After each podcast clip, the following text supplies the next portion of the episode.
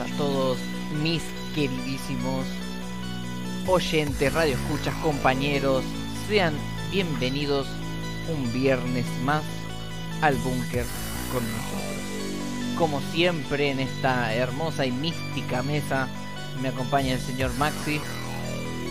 Buenas noches, tardes, días, bucles temporales o, o si están en un hábitat como nuestro, feliz día del búnker. No sé qué. ¿Cómo andan, señores? Bien, bien. Del otro lado nos acompaña el señor Neyuk. Hola, ¿qué onda, todo bien? Todo bien, todo todo listo, todo llano aquí en esta hermosa hermosa sección cuarentenística en donde estamos recluidos. Eh, ¿Cómo andan ustedes, queridos radioescuchas? Los que estén aquí presentes en esta hermosa transmisión en vivo, los que lo estén escuchando por otras plataformas, ya sean YouTube, ya sea Spotify, sean todos bienvenidos aquí a este hermoso hermoso rinconcito semanal todos los viernes a la, a la medianoche. Nosotros somos y esto es Los Tres Mosquiteros. Un aplauso por favor. ¡Uh! ¡Bravo! Otro viernes más. Así que... Bien, ya creo que ya nos preguntamos, ya nos saludamos, ¿cómo estamos? Bien, ¿qué sé? ¿Cómo andás? Ya nos palmeamos la espalda. Sí, una, una cosa que siempre me pareció media, media rara o media boba en los programas es que sé cómo andaba tanto tiempo y como vos- uno sabe que estuvieron hablando fuera de cámara, ¿no? Como preguntando, ah, ¿cómo andás vos? ¿Cómo andás? Como- Yo cuando lo veo como, bueno, ya, ya sabemos que se conocen, ya sabemos que se hablaron juntos. Eh, no sé si se les pasa. Sí, lo mismo. Sí, es como que eh, más que formalidades, es como el meme, va, no el meme, el video este de la, del noticiero, que está el- la mina y le dice, ah, sí, me encanta laburar con vos, la verdad que sos una gran persona, y el chamo le dice, títulos. Como que ya está, no, nos chupa un huevo cómo estás, vamos por favor a- al grano, a lo que tenemos que ir, y qué mejor momento para decirlo y, y meternos directo, vamos de lleno, de cabeza, de clavado hacia las efemérides de esta semana, si les parece. Me parece correcto. Por su pollo. Así que así nomás, de ruta, ¿alguien quiere eh, hacer los honores de, de empezar a arrimar el bochín? ¿Alguien se siente idóneo para iniciar? Yo me siento idóneo para empezar. Perfecto. Empezamos con la primera de todas, que es el 9 del 10 de 1973, cumpleaños Steve Byrne. El protagonista, el primer protagonista de las pistas del blues. Y si no lo conoces es porque no tuviste infancia. Uh, no tuve infancia. ¿Esto salía en qué canal salía? ¿Esto salía en Nickelodeon o estoy confundido? Exactamente, Nickelodeon a la mañana, creo que Nick Jr. Mira, no, me, se me confundía con con Disney Channel. Con, en su momento Disney Junior, pero no, no, ya está. Ah, claro, porque esto salía junto con toda la exploradora, sí, sí, sí. Exacto. Muy bien, mira, ahí tenés al, al Steve. De las pistas de Blue, que después lo cambiaron, ¿no? No fue Sí. siempre el mismo. No, después vino otro que, que era como su primo. Ya hubo, no sé si hubo un problema con el canal o Steve renunció, pero la cosa es que estaban, en un momento apareció alguien que iba a ser como su reemplazo, que era el primo y terminó, bueno, lo terminó reemplazando y Steve se fue.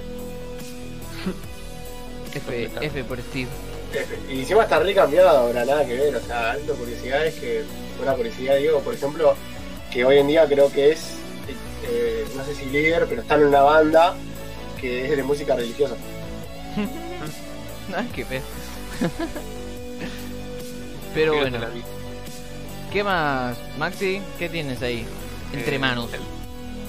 Tenemos que un compañero nuestro, ya bastante conocido, el señor. Eh, primero voy a dar la fecha. El 10 del 10, cumpleaños el señor Naruto, eh, Uzumaki o Uzumaki Naruto en el orden que prefieran decirlo. O date pa' yo. Sí, el, Voy a ser Hokage, de veras. el- ah, es el de veras. el- el- el- no sabemos de qué año porque creo que no manejan fechas de años en su mundo, pero sabemos que es un 10 de octubre por alguna razón. O sea, no manejan los años, pero sí los meses. Curioso. Así que No. de acá, de acá le mandamos un beso grande y un que lo cumpla feliz. Y ponele papita a todo, por favor. Después, ¿qué más? Tenemos otra vez el 10 del 10, pero esta vez del año 2006. La película de comedia llamada Click, mejor conocida en Latinoamérica como Per Click Perdiendo el Control, se convierte en la primer película grabada en formato Blu-ray. Mira, Adam Sandler revolucionando el mundo. ¿Y, y quién lo diría? Porque el formato Blu-ray también revolucionó toda la, la capacidad de almacenamiento de los discos o CDs. Ah, ah, Porque eran tan viejos, la verdad. no Bueno. recuerdo exactamente muy bien la capacidad que tiene un DVD común, un DVD doble capa, pero sí sé que eh, en un disco de Blu-ray entra más cantidad de archivos, o tiene más gigas de almacenamiento y por eso se pueden poner películas con tanta calidad porque precisamente son archivos más pesados. Pero la diferencia es que están grabados en como que en otro formato de lectura que se necesita precisamente un como un láser azul, un rayo azul para poder leerlos y por eso se necesita un reproductor específico de Blu-ray. Ahí estoy viendo y según eh, donde que encontré, eh, la capacidad es de entre 25 y 50 gigas. Ahí tenés, toma pavo. Y ahora hay unos nuevos, que va, unos nuevos, no, que después están los eh, 3D o Ultra HD, que ahí ya tiene una capacidad de 100 hasta 128. Es como tener un disco rígido pero el tamaño de un platito. Un, un platito de torta. Toma, aprende Call of Duty Warzone. entrarán todas las pilas de Marvel en uno Oh. solo. El trapo le pasó. En, entrarían todas las películas de Marvel en calidad 1080 y hasta ahí nomás. Si las querés mm, ya un poquito más, con más calidad, sin tanta compresión, solo las películas, no sin el contenido adicional y nada de eso, yo creo que entrarían. Me pongo, me pongo los anteojos oscuros y me sirve. Qué buena referencia, por Dios. No. Bueno, después de esto, eh, tenemos que el 11 del 10 de 1986 se emite el primer episodio de Senseiya eh, por TV Asahi en Japón, ¿no? Eh, también conocido como Los Caballeros del Zodíaco. Gran serie y mejor persona. Caballeros del Zodiaco, siempre alzando su batalla. Creo que es el, uno de los pocos opening que me da vergüenza ajena escucharlo y mucho menos ahora cantarlo. Ya fúnenme después de esto, por favor. Sí, ahora cuando terminemos te eliminamos de, de- del mito. Pero bueno, eh, no esta serie que a ver, para muchos es infancia, pero viéndola ahora, o sea, no es mala, pero es como muy repetitiva o muy eh, O sea, envejeció de una manera medio rara. sí, ya- ya- como en parte pone todo el tema, yo la estoy viendo ahora. eh, y sí, una parte es como que se vuelve muy repetitiva, ¿no? Empieza bien, pero después empieza a volver repetitivo con un chabón, con otro, y todo más o menos funciona más o menos igual. Y no usan tanta estrategia para ganar, entonces. Bueno, Pero bueno, uso golpe, golpe de, ¿cómo era? De, co- de cometa, no. Meteoro de Pegaso para acá, meteoro de Pegaso para allá. La palo y a la bolsa. pero ya hablaremos más extenso cuando termine de ver la serie. Eh, Bueno, un anime donde te demuestra que el poder de la amistad eh, es demasiado poderoso. sí, sí, Y que podés siempre abrazar a tu amigo cuando estando ¿no? y darle calor. Bueno, eh, hay- haciendo ahí un pequeño hincapié en eso, fue es un solo frame en el que están así acostados. Al, al frame siguiente se levanta y lo sienta. Así que no, no se acostó toda la noche ahí con el. Bien, Neishu, ¿qué más? ¿Qué más hay? ¿Qué más hay? Tenemos que el 11 del 10 de 1996 se estrena Kaplan, serie animada de Nickelodeon. Que Kaplan más o menos es una de las series EU, eh, importantísimas que tuvo Nickelodeon en, a lo largo de los años 90. Que los 90 era como Nickelodeon iba ganando el, el- en el terreno de la animación. Con programas como por ejemplo Oye Arnold, eh, La vida moderna de Rocco, Los Rugrats, o otros programas como Quién a Nickel. Y oh, gaseosa de naranja.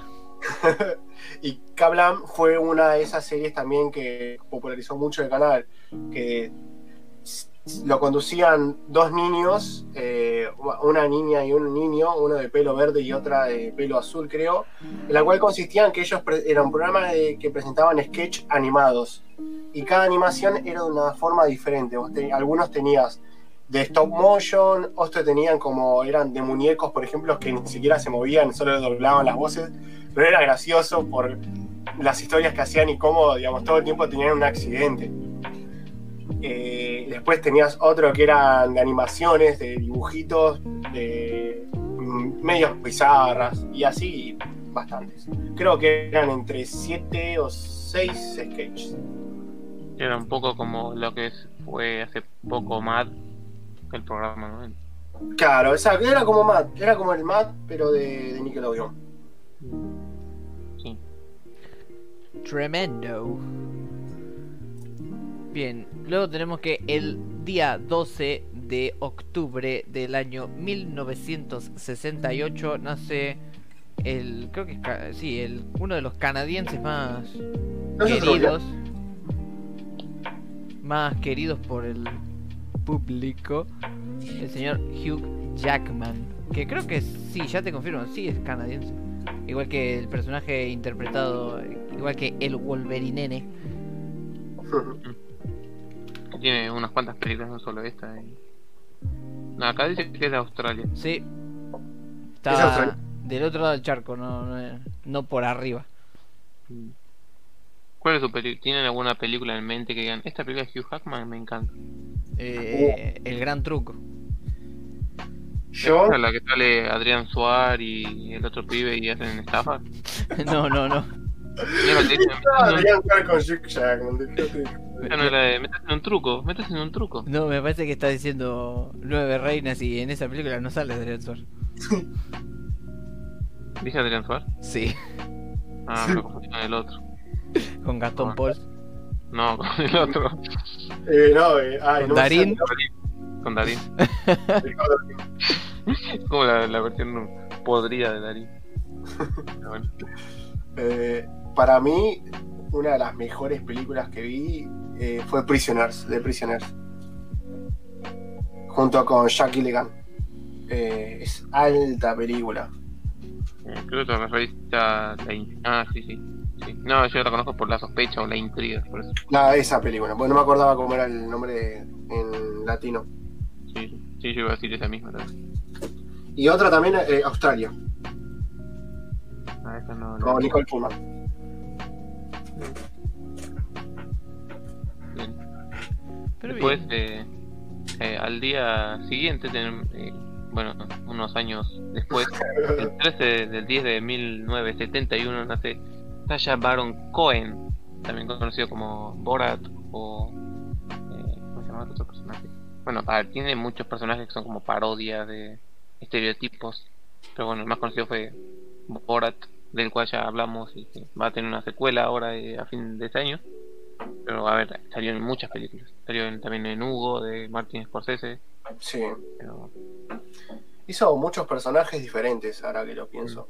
Porque también estuvo en la, en la película de Les Miserables. sí, ah, creo que es la única película hasta ahora que vi que sea comedia musical que no me haya aburrido. Que estuvo viendo la, la, la- la vi de principio a fin. mm. Bueno, también estuvo en otro musical que es el de el de Tim Burton, este que una- el del barbero asesino. Ah, Todd.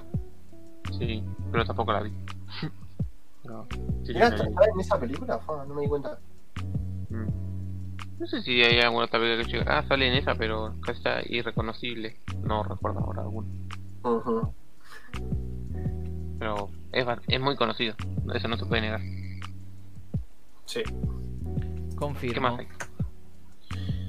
Bueno, tenemos que el 13 del 10 del 2010, eh, hace 10 años atrás exactamente, arre que no, porque estamos en 17, eh, se rescatan a los 33 mineros chilenos.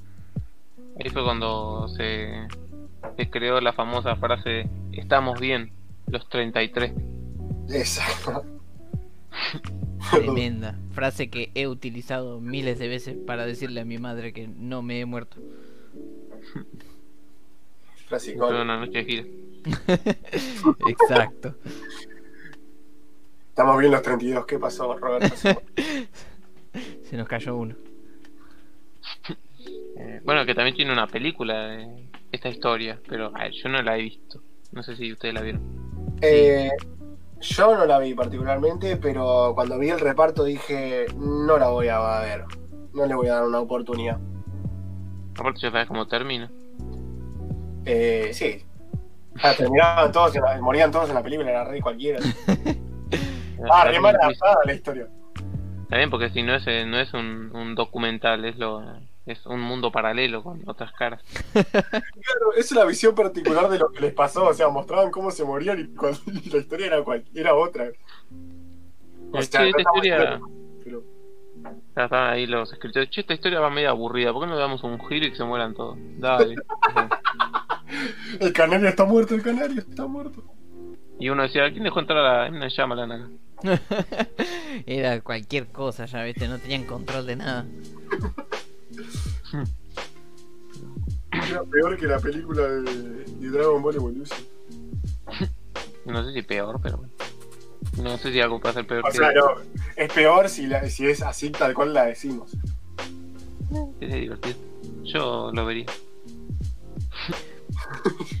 Pero bueno, siguiendo con esta ola de ocurros, tenemos que el 14 del 10 del año 1962 se da la famosa crisis de los misiles. Estados Unidos detecta en Cuba misiles puestos por la Unión Soviética. En plena Guerra Fría. Sí, tremendo. Eh. Gran época. Sí, gra- gran época. No sé para quién, porque ellos estaban como que a, a nada de apretar el botón rojo y mandar toda la concha de su madre. Pero sí, Pero gran época. no se, no se lo. Claro, no Sí, olvidemos, no, nota que- no olvidemos la intervención de los mutantes, muy, mucho, muy importante. Y después de esto fue, ¿no? Que mataron a Kennedy. Eh, creo que sí, porque Kenny, si mal no recuerdo, Sí, fue el fallece- 20. ah, lo matan en el 64. Ah, el 64. Ah, que era el Ah, mismo creo, creo, ahora lo veo. Voy a chequearlo. Solo sé que fue el, un 22 de noviembre, no sé de qué. Pero bueno, sí, sí, es como dijeron acá. También en esa fecha fue cuando Charles Xavier quedó eh, postrado en una silla de ruedas para el resto de su vida. En el 63, un año después. Ah, F, F por Kennedy, F por Charles Javier. Mm. por la espina dorsal de Charles Xavier. Y la amistad de Charles y Magneto. Mm. Después, eh, unos cuantos años después, el 14 de de octubre del 94, llega a las tiendas europeas la consola Sega Dreamcast. La primera consola de 128 bits eh, y la última sacada por Sega. la primera de ser la última. Es la sexta y última consola de la empresa nipona. ¿Y por qué le fue mal? O sea, ¿por ¿qué, qué fue lo que tuvo? ¿Era, era fea? Era... ¿Por qué le fue mal? Le salió a competir contra la PlayStation 1 y la Nintendo Uh. 64. Uf, Eh, no, le, le fue como muy difícil la, la competencia. Tenía como la una su principal competidora tenía un lector de CDs que fue una de- esta y PlayStation 1 fue una de las primeras en, en tener lector propio de CD. Recordemos que Nintendo en este momento competía con Nintendo 64 que era una tecnología que aún funcionaba a cartucho. sí, La Nintendo GameCube, GameCube que salió después, recién empezó a funcionar con CDs y con unos CDs chiquititos aparte, no con los CDs común y silvestre que todos conocíamos. Claro, parecido a los de PSP.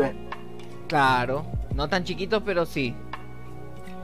Que son, viste los CDs cuando vos eh, compras una placa de red o compras algo y te viene un CD chiquitito para instalar con los drivers. Bueno, eh, unos CDs así eran. Pero... Porque encima estaba re adelantado a su tiempo. Lástima que, bueno, la competencia le la sacó del mercado. Sí, le pasó el trapo directamente. ¿Tiene algún juego que, que salió específicamente para esta consola? O...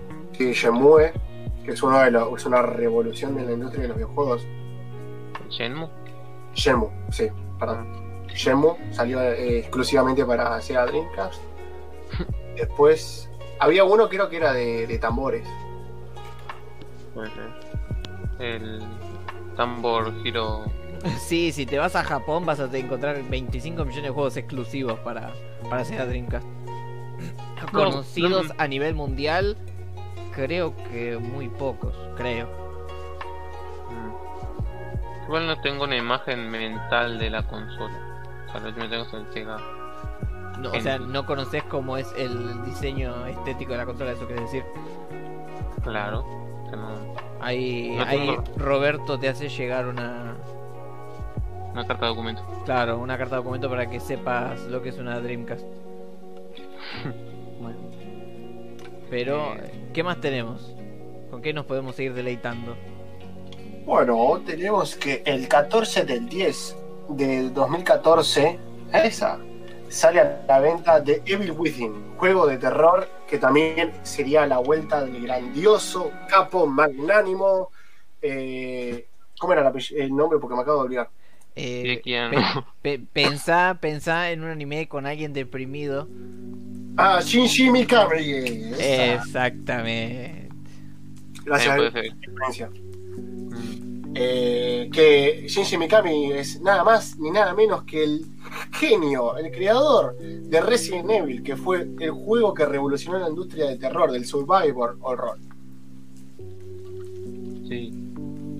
Eh, a mí, Juego. la, yo la, la verdad que Devil Within no lo jugué, pero conociendo la la historia de este señor y los juegos que tiene al hombro, la verdad que no no espero defraudarme de este juego en algún momento cuando lo juegue. Bueno, opinión personal, juegazo recomendable. Sé que eh, el juego está para las plataformas PlayStation 3, Xbox 360, Microsoft Windows y consolas de última generación, sin contar, claro, PlayStation 5 y Xbox Series X. Pero se puede encontrar en estas plataformas. Ah, cuenta con una secuela también. Que, que de esa secuela no tengo ningún dato. No, yo tampoco, así que nada, ahí no puedo aportar. Eh, yo sé que en la secuela sale el personaje de Leon F. Kennedy haciendo un, eh, un baile muy erótico. Pero está por confirmar también, no, no estoy seguro. es como un easter egg. Claro. Pero me llegó recién por una, un bicho bolita y no sé, no, no confío mucho. Ese me dijo que estaban vendiendo morrones a 5 pesos cada vuelta y era mentira. Nah, te está rencha mucho, amigo. Sí, les puedo. De Devil Within 2, les puedo decir que si este juego se puso en venta el 14 de octubre del año 2014, The Evil Within 2 se estrenó el 13 de octubre de 2017. Qué, qué loco. Ahí nomás, con un día de diferencia, pero tres años después. Tremendo, la verdad. No, me encanta cuando hacen ese tipo de cosas de... Son exactos. Claro, Bueno, salen en la misma fecha. Sí, es bonito. como que respetan respetan sus propias sus propias fe- fechas y sus propias estéticas por así decirlo algunos eh, lanzan sus juegos eh, para estas fechas de octubre más que nada para fin de mes por el tema de Halloween y todo eso más que nada cuando los videojuegos son de temáticas tenebrosas o de terror eh, está como para mí está aceptable es como este es tu mes para, para reventarla toda con tu juego lánzalo por favor ¡Dale! el, el Yudique. Ya lo tienen, sí, mandalo entonces. Pero, pero bueno, siguiendo con estos hechos echados, el 16 de octubre del año 1846, el médico William Thomas Morton utiliza por primera vez el éter como anestésico. El éter. Dando origen a la cirugía sin dolor. Imagínate, imagínate lo que debe haber sido un día antes una, no sé, una operación a corazón abierto o una cirugía craneal. Igual no creo que haya cirugía craneales en 1800, pero imagínate sin anestesia, tipo. No sé si matalo, matalo directamente al paciente, dale un martillazo en la jeta, no, no le hagas sufrir todo eso porque se va a morir igual. Voy a hacer una pequeña incisión, viste, le iba narrando todo al paciente. Está sangrando mucho, el paciente se está retorciendo. Ay, se me murió. Lo bueno es que el paciente me dejó de patear, le decía que estaba al lado, ¿viste? Igual se me hace que la persona antes se desmayaba por dolor que estar consciente de todo lo de la operación. Sí, eso, eso seguramente sea lo más probable. Aunque debe ser muy loco, ¿no? Desmayarte de dolor. nunca me pasó. Cuando me operaron fue bajo drogas. Eh, no, me imagino cómo puede ser sufrir tanto que eh, se desmaya. O sea, y me, me, ha bajado la presión, ¿no? Así como que, ay, siento frío. Como que te dormís y te vas como medio ahí. Te vas como San Pedro, pero. Sí, que cuando te anestesian te dice, contá. Contá hasta 10, pero para atrás. Empieza, 10. Dormido. No llegas, no llegas ni a 5 y ya no, no sabes qué pasó y te despertás y están ahí. ¿Quién sos? ¿Quién sos? ¿Cómo te llamas? ¿Cómo te llamas? Y te en la cara, como, ¿qué? Te despertás y ves que tenés tremenda cicatriz en el abdomen y no tenés testículos. ¿Qué le habían hecho? le habían vendido todos los órganos y encima le habían castrado. ¡Oh, amigo! una, lobotomía escrotal, dicen. Te rebanamos un dedo del pie sin querer queriendo. Es como, ¿vieron ese esa noticia que había salido en el diario? Que decía, fue al, al hospital a operarse por el pie y le operaron el orto. Yo creo que fue un error de, de, imprenta y quisieron poner, le operaron el otro, pero quedó bizarro y gracioso igual. El hospital de Grazati.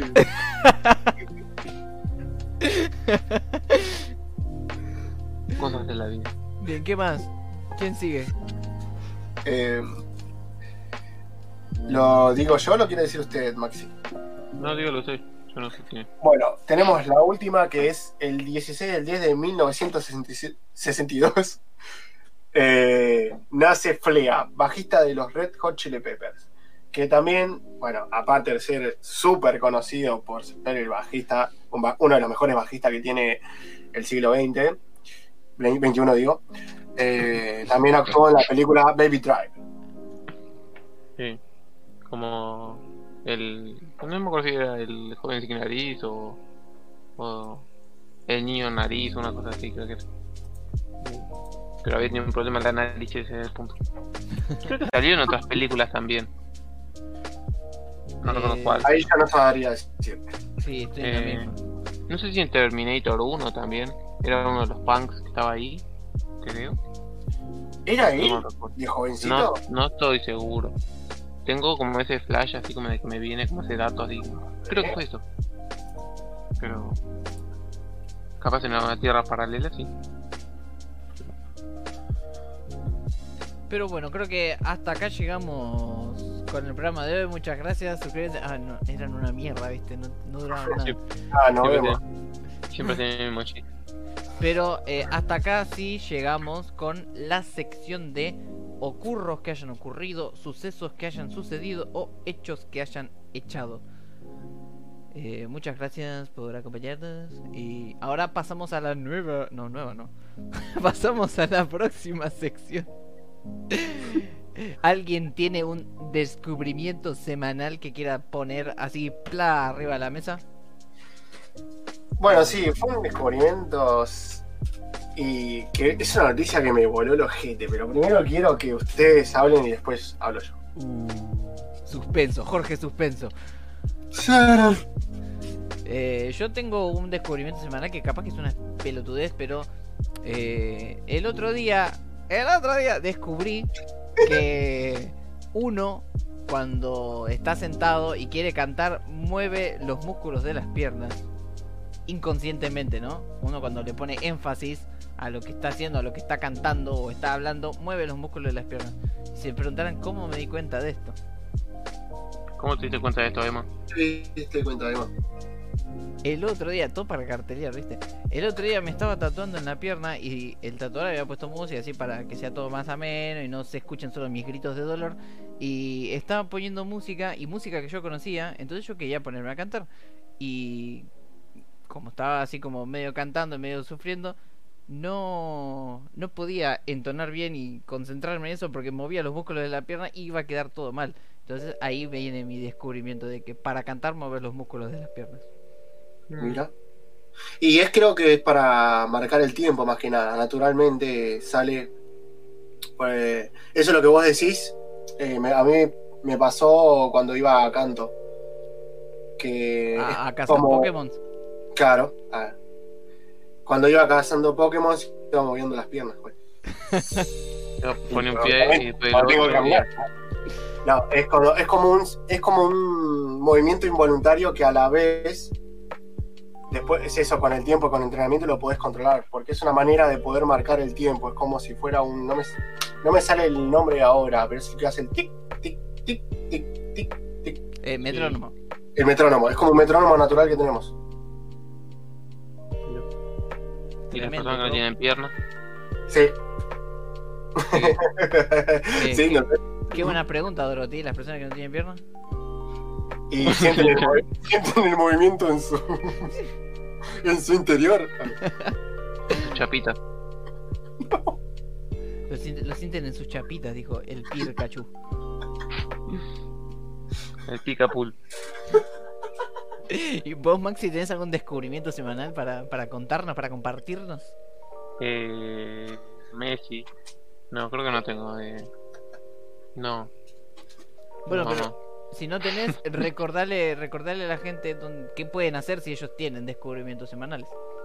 Y si tienen un descubrimiento semanal, lo que pueden hacer es primero ir al médico, porque eso puede ser algo peligroso.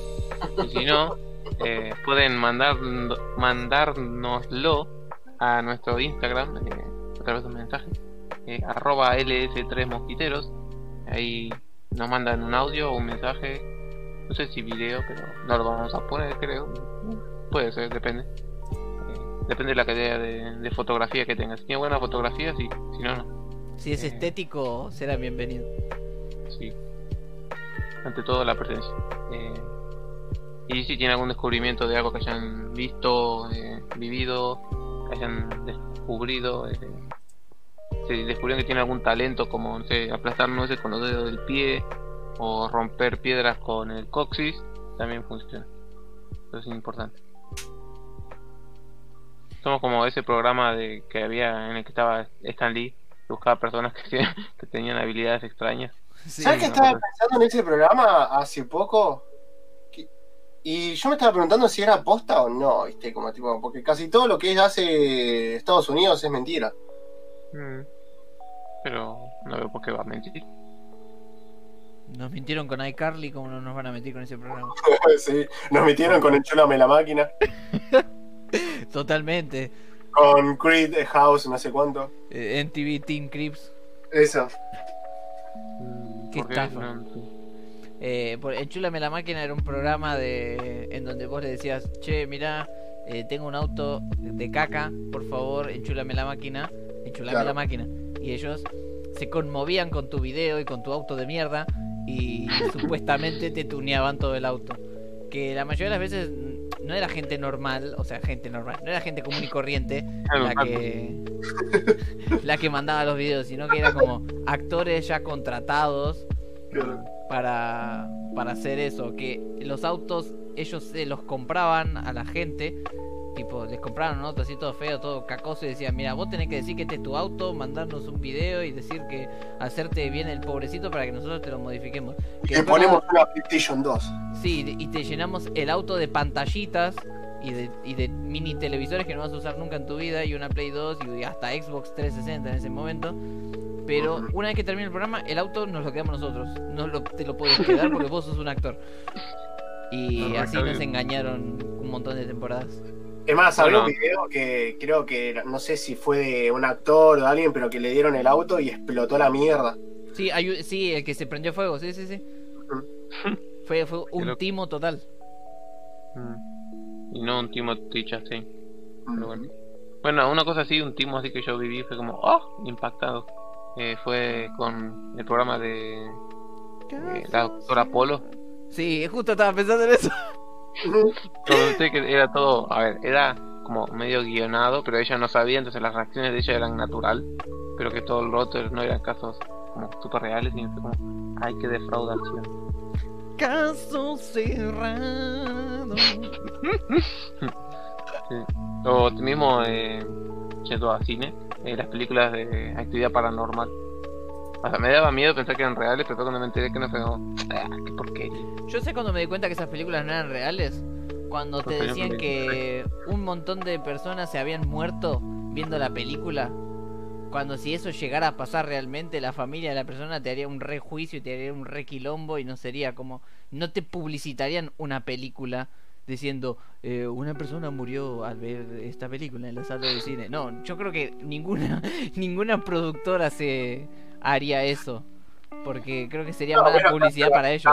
Como el de Batman, ¿viste? Ahí, bueno, sería otra cosa. Claro. Eso es moneda corriente en Estados Unidos. Pero yo cuando vi cuando veía esas noticias así de, ay, tal persona se murió por ver la actividad paranormal 25, era como, esto no puede ser verdad. Si no, ver. habría un requilombo. A ver, ¿qué le pasó? Voy al forense y resultaba que era alérgico al pochoclo y comió un pochoclo del piso y se murió. Pero bueno. Así que queda abierta esta sección de eh, descubrimientos semanales. Casi hago chiste otra vez. Eh, así que sí, siéntanse libres de compartirlo con nosotros y con el mundo. Que, Señor, señor Neishuk, usted quería compartir algo, ¿no? Dijo que quería compartirnos algo que nos iba a hacer caer de ojete. ¿Están preparados? Porque los va a hacer cagar de ojete. A ver, para que me levanto, eh, ahí está. De una. ¿dónde te sentaste? No, no, no, ¿Dónde está la torta? En la mano de Emma. Yo no sé ustedes, pero yo aquí veo premio doble. Eh, bueno, a ver cómo puedo empezar para no trastabillar. Em, bueno, esta noticia la encontré, no sé si ayer, ayer jueves o miércoles. Y fue que lo, lo- en Instagram, por medio de un TikTok, que alguien compartió. Yo dije, no, esto no puede ser verdad. Lo busqué y se ve que es verdad. O sea, lo busqué en varias páginas y varias páginas están ahí y lo están confirmando. La noticia es que, ¿sabías que se puede fabricar esperma desde la espina de, no, espina dorsal, no, perdón. Utilizando células madres en las mujeres? O sea que eso, digamos, ¿cómo te lo planteo? se ve que un grupo de emisoras. o sea, no o sea, pues yo empecé mal, o sea, mientras. Pero bueno, vamos, reinicio.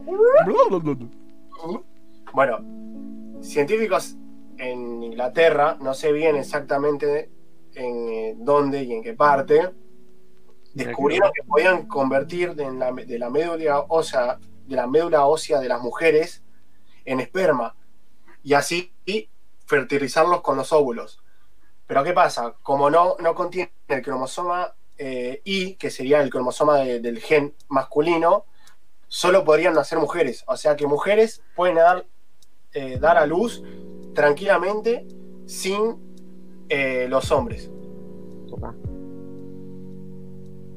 Tremendo. Si el hombre ya era inútil, ahora somos más todavía. No, olvídate, o sea, yo me- Estamos cuando- a nada de ser funados.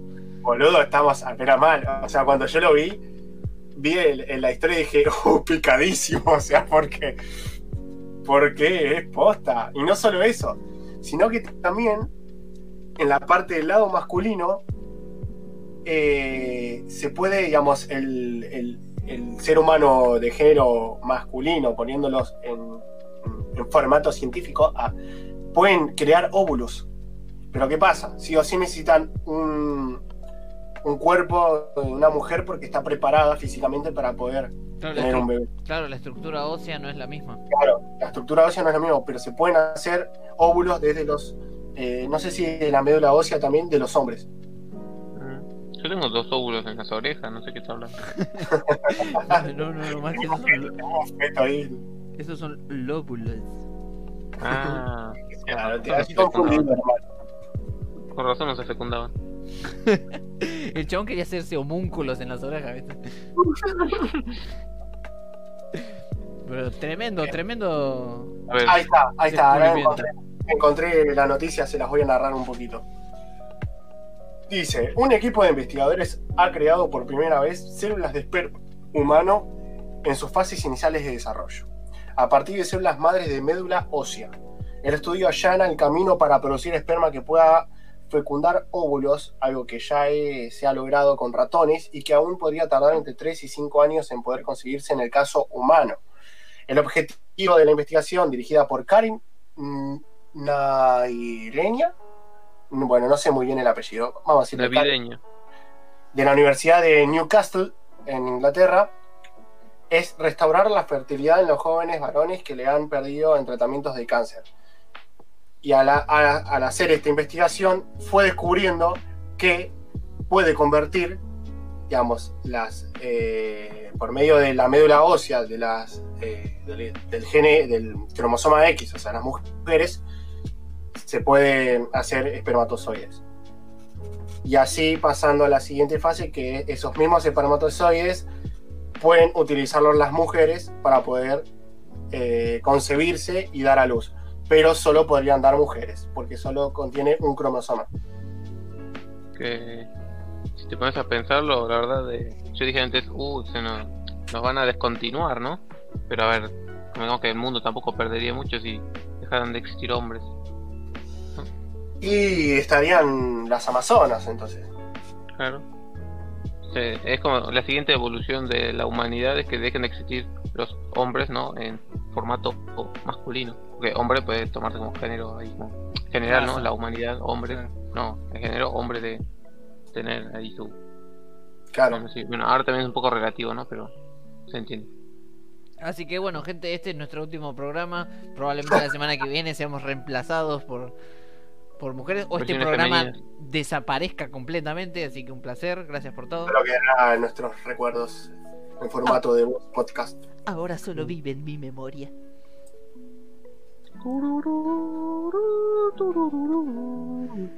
Así que bien, ya queda abriro eh, este, esta sección de descubrimiento semanal. Pueden, tienen hasta la semana que viene, hasta el inicio del próximo programa, para ir contándonos eh, lo que descubrieron durante esta semana, desde el programa anterior hasta el próximo, que en el próximo programa se va a abrir una nueva sección, en donde va a ser siempre lo mismo, así que Se va a abrir la misma sección. tómenlo como que lo pueden decir en cualquier momento. Y ya, ya pasamos, ya trascendemos a otro plano en donde ya no vamos a hablar de descubrimientos, no vamos a hablar de efemérides, sino que ¿Puedo vamos hacer a una hablar corrección? de noticias actuales. Y sí, ahora sí haga todo lo que quiera aclarar. Gracias. Eh, al final, Karin no era mujer, es hombre. Plot twist. Shyamalan. ¿no? Nuestra propia, nuestro propio género nos quiere funar. Ya, ya estoy viendo cómo van a ser los, eh, eh, los noticieros del futuro.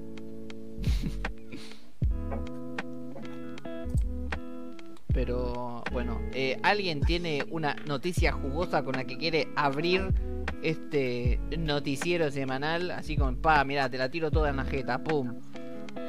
Bueno, yo ya empecé así que, y terminé acá, así que les queda a ustedes. Eh, bien, eh, bueno, tenemos que... eh, no sé si saben que Disney tiene unos cuantos parques de diversiones Y tiene juegos en sus parques de diversiones, ¿no? Y eh, ha hecho películas de estos juegos, por ejemplo, Piratas del Caribe es uno de sus juegos más antiguos, si no me equivoco, y se transformó en su franquicia bastante redituable en este tiempo. ¿Verdad? Yes. Sí. Bien. También eh, relativamente poco salió una película llamada Tomorrowland, que si no mal recuerdo también está inspirada en un, eh, una, una atracción turística de uno de los parques. Eh, y el año que viene o este va a salir una película con La Roca y la señorita de Un lugar en silencio. No recuerdo el nombre. La mujer de Krasinski. Eh, ay, sí, sí, sí. Emily Blunt. Emily Blunt. Eh, que no me acuerdo cómo se llamaba la película, pero también esta película está inspirada en un juego, en una atracción turística de los parques de Disney.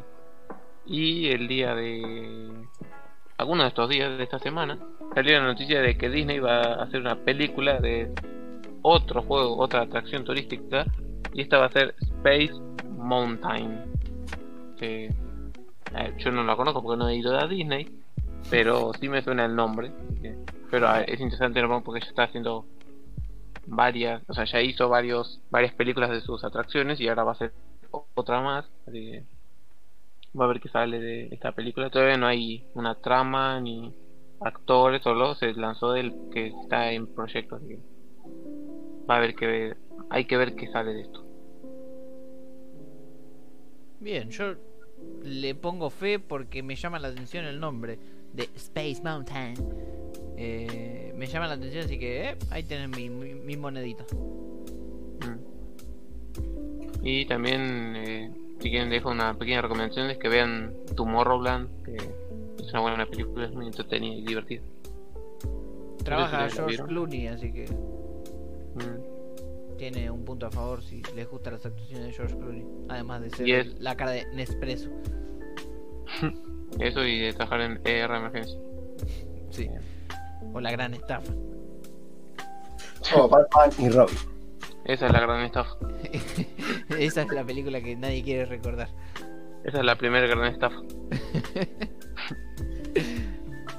eh, ¿Quiere tirar uno usted, señor? Eh, si les puedo contar para los usuarios de Nintendo que Splatoon 2, este juego de revolearse pintura y jugar entre, entre varios amigos, está preparando algo llamado Splatoween. Es una celebración especial de Halloween, en donde van a tener algo llamado Splatfest temático, en donde van a poder conseguir objetos y un montón de ítems relacionados con el juego temáticos de Halloween. Así que si tenés una Nintendo Switch y te gusta jugar con amigos al Splatoon y manchar de pintura todo, todo el escenario, se viene el Splatoween. Así parece que, que- ahí lo tienen. Me hace que ese juego fue hecho por alguien que tenía fetiche por la pintura. Puede ser. No, no puedo, no No. tengo pruebas, pero tampoco dudas. Mm. Eh, también, eh, bueno, ya. A ver, no sé. no- nunca vi nada de ese juego. Se me hace que es más por como entretenimiento, ¿no? Es un juego puro y duro. de No creo que tenga una historia como tal. Sí, es como jugar Bomberman, pero en Mm. vez de ir reventando el escenario, tenés que ir pintándolo de un color. Y se juega de a cuatro jugadores y tenés que ir. vos- cada jugador tiene un color y vos tenés que ir pintando el escenario de tu color y no dejar que eh, el otro jugador te pinte más de su color. Puedes sabotear a los Mm. otros jugadores con otros ítems y otras cosas. Y eso es lo que, interesante que tiene el juego. Como casi todos los juegos de Nintendo, son para jugar entre amigos y divertirse. Mm. Es algo que logró Nintendo a través de los años. Sí, y que no se perdió, a pesar de que vi- vivimos en una época en donde la mayoría de los juegos cooperativos se juegan online. eh, Claro. Nintendo Switch sigue teniendo esas modalidades que se puede jugar a, o a pantalla dividida o todos en la misma pantalla, porque los mapas de Splatoon no, no son tan grandes como para que tengas que poner la pantalla dividida. Puedes ver todo Claro. junto en la misma pantalla. Sí, además también pues. eh, ah, no, pará, estaba diciendo porque Switch, viste que la pantalla. Pues, en la- digamos, la consola es, también puedes sacar y es la pantalla. Claro, pero no, no, si la sacás de la base no ves en la pantalla. Claro. Así que no sé, ¿ustedes tienen alguna otra noticia así como rapidita para ir tirando ahí antes de entrar en los platos fuertes? Eh, Eh, no, A ver, para qué sí. Voy a buscar mi carpeta, en mis files. Bien. Mientras, eh, te puedo decir que. ¿Te acuerdan de esta trilogía de películas llamada Una noche en el museo? Sí, Ben Stiller. sí. Ben Stiller, de verdad, no sé. Sí, Sí, sí, sí. Bueno, ya eh, se confirmó. Se confirmó que van a hacer una serie animada para Disney Plus, obviamente. eh, centrada en el hijo de este personaje, eh, el señor Nick Dale, o Daley, supongo que es Dale, eh, eh, quien será el que ahora cuide a las criaturas del museo por la noche. Entonces, eh, puede ser un entretenimiento bueno, porque es divertido ver personajes de distintas líneas de tiempo, se podría decir, eh, conviviendo, así como fue la trilogía de películas. Así que habrá que ver qué sale. Yo ah, no sé si ustedes tienen eh, un cariño por esta trilogía. Creo que son buenas películas. Sí, son entretenidas. Entretenidas y divertidas. Sí. Así que se viene otra cosa más de Disney Plus, así que siempre estamos expectantes a ver qué saca. Y cuánto puede llegar a, a, a- resonar, ¿no? Todas las cosas que saca. Pero... Y para tirar ahí tres noticias tristes que salieron esta semana, fue que hubo tres fallecimientos. Eh, uno fue el de Hugo Arana, un actor argentino, muy conocido acá. Eh, también falleció algo que fue un poco efecto Mandela, eh, que falleció Raúl Portal. Y yo cuando me dijeron fue como, ¿no había muerto ya? No sé si ustedes eh, tenían, tienen esta misma sensación de que sentía que ya había fallecido. Pero... Y en otra parte del mundo falleció eh, Concheta Ferrell, más conocida por ser Berta en Dos Hombres y Medio. Y que... eh, ahí. Sí. ¿Usted, señor, ahora tiene algo? Ay, señor, ¿quién? ¿Yo o Naishuk? Eh, Najuka que dijo que dijo, a ver, voy a ver mi archivo de yo. No, pero encontré una buena nude. Qué rico. Eh, no, no, mi plato fuerte era ese y lo tiré en el mal momento, así que bueno, mala mía. Bien, pero arrancamos con todo, arrancamos arriba, ¿eh? Arrancamos con miedo a que nos funen, pero. Pero bien. Yo te puedo decir una noticia bastante polémica y que podríamos extrapolar a otro título de Nintendo. Que es. Los usuarios de Nintendo Switch le ponen 0,1 de nota en Metacritic a FIFA 21. Y vos dirás, bueno, Bien. es normal, a nadie le gustan los juegos de fútbol. Eh, sí, pero no. Si bien los juegos de fútbol a mucha gente no le gustan, hay- a mucha otra gente sí le gustan y los compran todos los años, a pesar de que es el mismo juego. Y bueno, los usuarios de Nintendo no son boludos, o J dijeron, y cuando puntuaron el juego en Metacritic dijeron, es el mismo juego del año pasado que a su vez es el mismo juego que FIFA 19, que casualmente es igual a todos los juegos anteriores, porque desde 2015 que FIFA no cambia y son todos los juegos iguales, te cambian los skins de los jugadores, y algunos como son más grandes te lo hacen más viejos chotos y le ponen menos stats, corren menos, tienen menos estado físico, a otros le ponen más y así. Es el mismo juego, básicamente de hace 5 años o más. Yo le pongo 2015 porque soy generoso, pero para mí soy es igual a cualquier otro juego de Nintendo, de, pero de la primera Nintendo, de la NES, donde había ahí un fulbito para jugar, son todos los juegos iguales. Y ya que menciono a los usuarios de Nintendo, eh, se podría decir que también los nuevos juegos de Pokémon son iguales y no varían. Sí, ¿no? O sea, tiene como su pequeña mínima variación artística, pero más de ahí, como que Game Freak no sabe invertir la plata en su propio juego. Se quedan, se quedan ahí cómodos. Así que. Ahí la tienen. Y les puedo decir que. eh, en los usuarios de estos juegos de fútbol en otras consolas o en otras plataformas tampoco se quedan atrás, ¿eh? Porque en PlayStation 4 tiene 1.1 en Metacritic, en Xbox One 1.6 y en PC 2.2. Así que a nadie le gusta FIFA 21 y a ver si, se ponen Creo las que pilas se estafaron por 5 años. y dejen de hacer juegos de fútbol, dejen de comprarlos también, dejen de ser tarados y compren juegos de verdad. Listo, cierro mi sección acá. Uh, a ver, Tiraste una A ver. sí. Porque, a ver, si vos te vas al origen de los juegos, los juegos tienen que tener algo así como que digas, uy, qué original o uy, qué diferente. Tienen que ser entretenidos. Entonces, para mí, para mí un juego es algo que te entretiene y te divierte. Como puede ser un Mario, una navecita disparando, eh, o una serpiente, o un, queso comiendo bolitas. El punto es que te entretenga, entonces creo que por ese lado los FIFA funcionan porque entretienen y divierten a la gente. No todos son de Last of. O sea, creo que hay dos tipos de juegos, ¿no? El tipo de Last of Us o el tipo FIFA. El FIFA que es para divertirse y el de Last of Us para ver una película interactiva. Para divertirse también de ver de otra forma. Claro, sí, sí. una- pero Ahora estaría Sí. bueno para un picadito en el de las tofas. también, Lo- La tenías a Eli corriendo ahí, jugando contra Abby. uh, Se cagaban, ¿viste? P- Ponían pausa en el partido para cagarse a palo un ratito. pero o sea, creo que ahí está la gran diferencia entre una cosa y otra, ¿no? Y bueno, Ah, pero por el no- público, el público ha hablado y se ha expresado de forma negativa contra estos títulos futbolísticos. También hay que recordar que la gente que siempre se queja eh, no son la mayoría siempre. O sea, los que gritan más no significa que son los que tengan más razón. Sino en el sentido, en las películas de Marvel siempre que alguien tira críticas negativas es porque tiene toda la razón.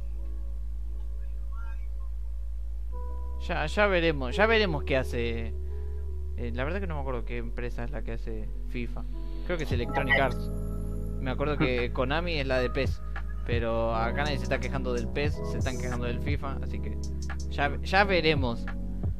No me acuerdo, creo que el Pro Evolution Soccer es el que dijo, el año que viene nos vamos a sacar un título nuevo, porque lo que vamos a hacer es, vamos a actualizar FIFA, eh, FIFA 20.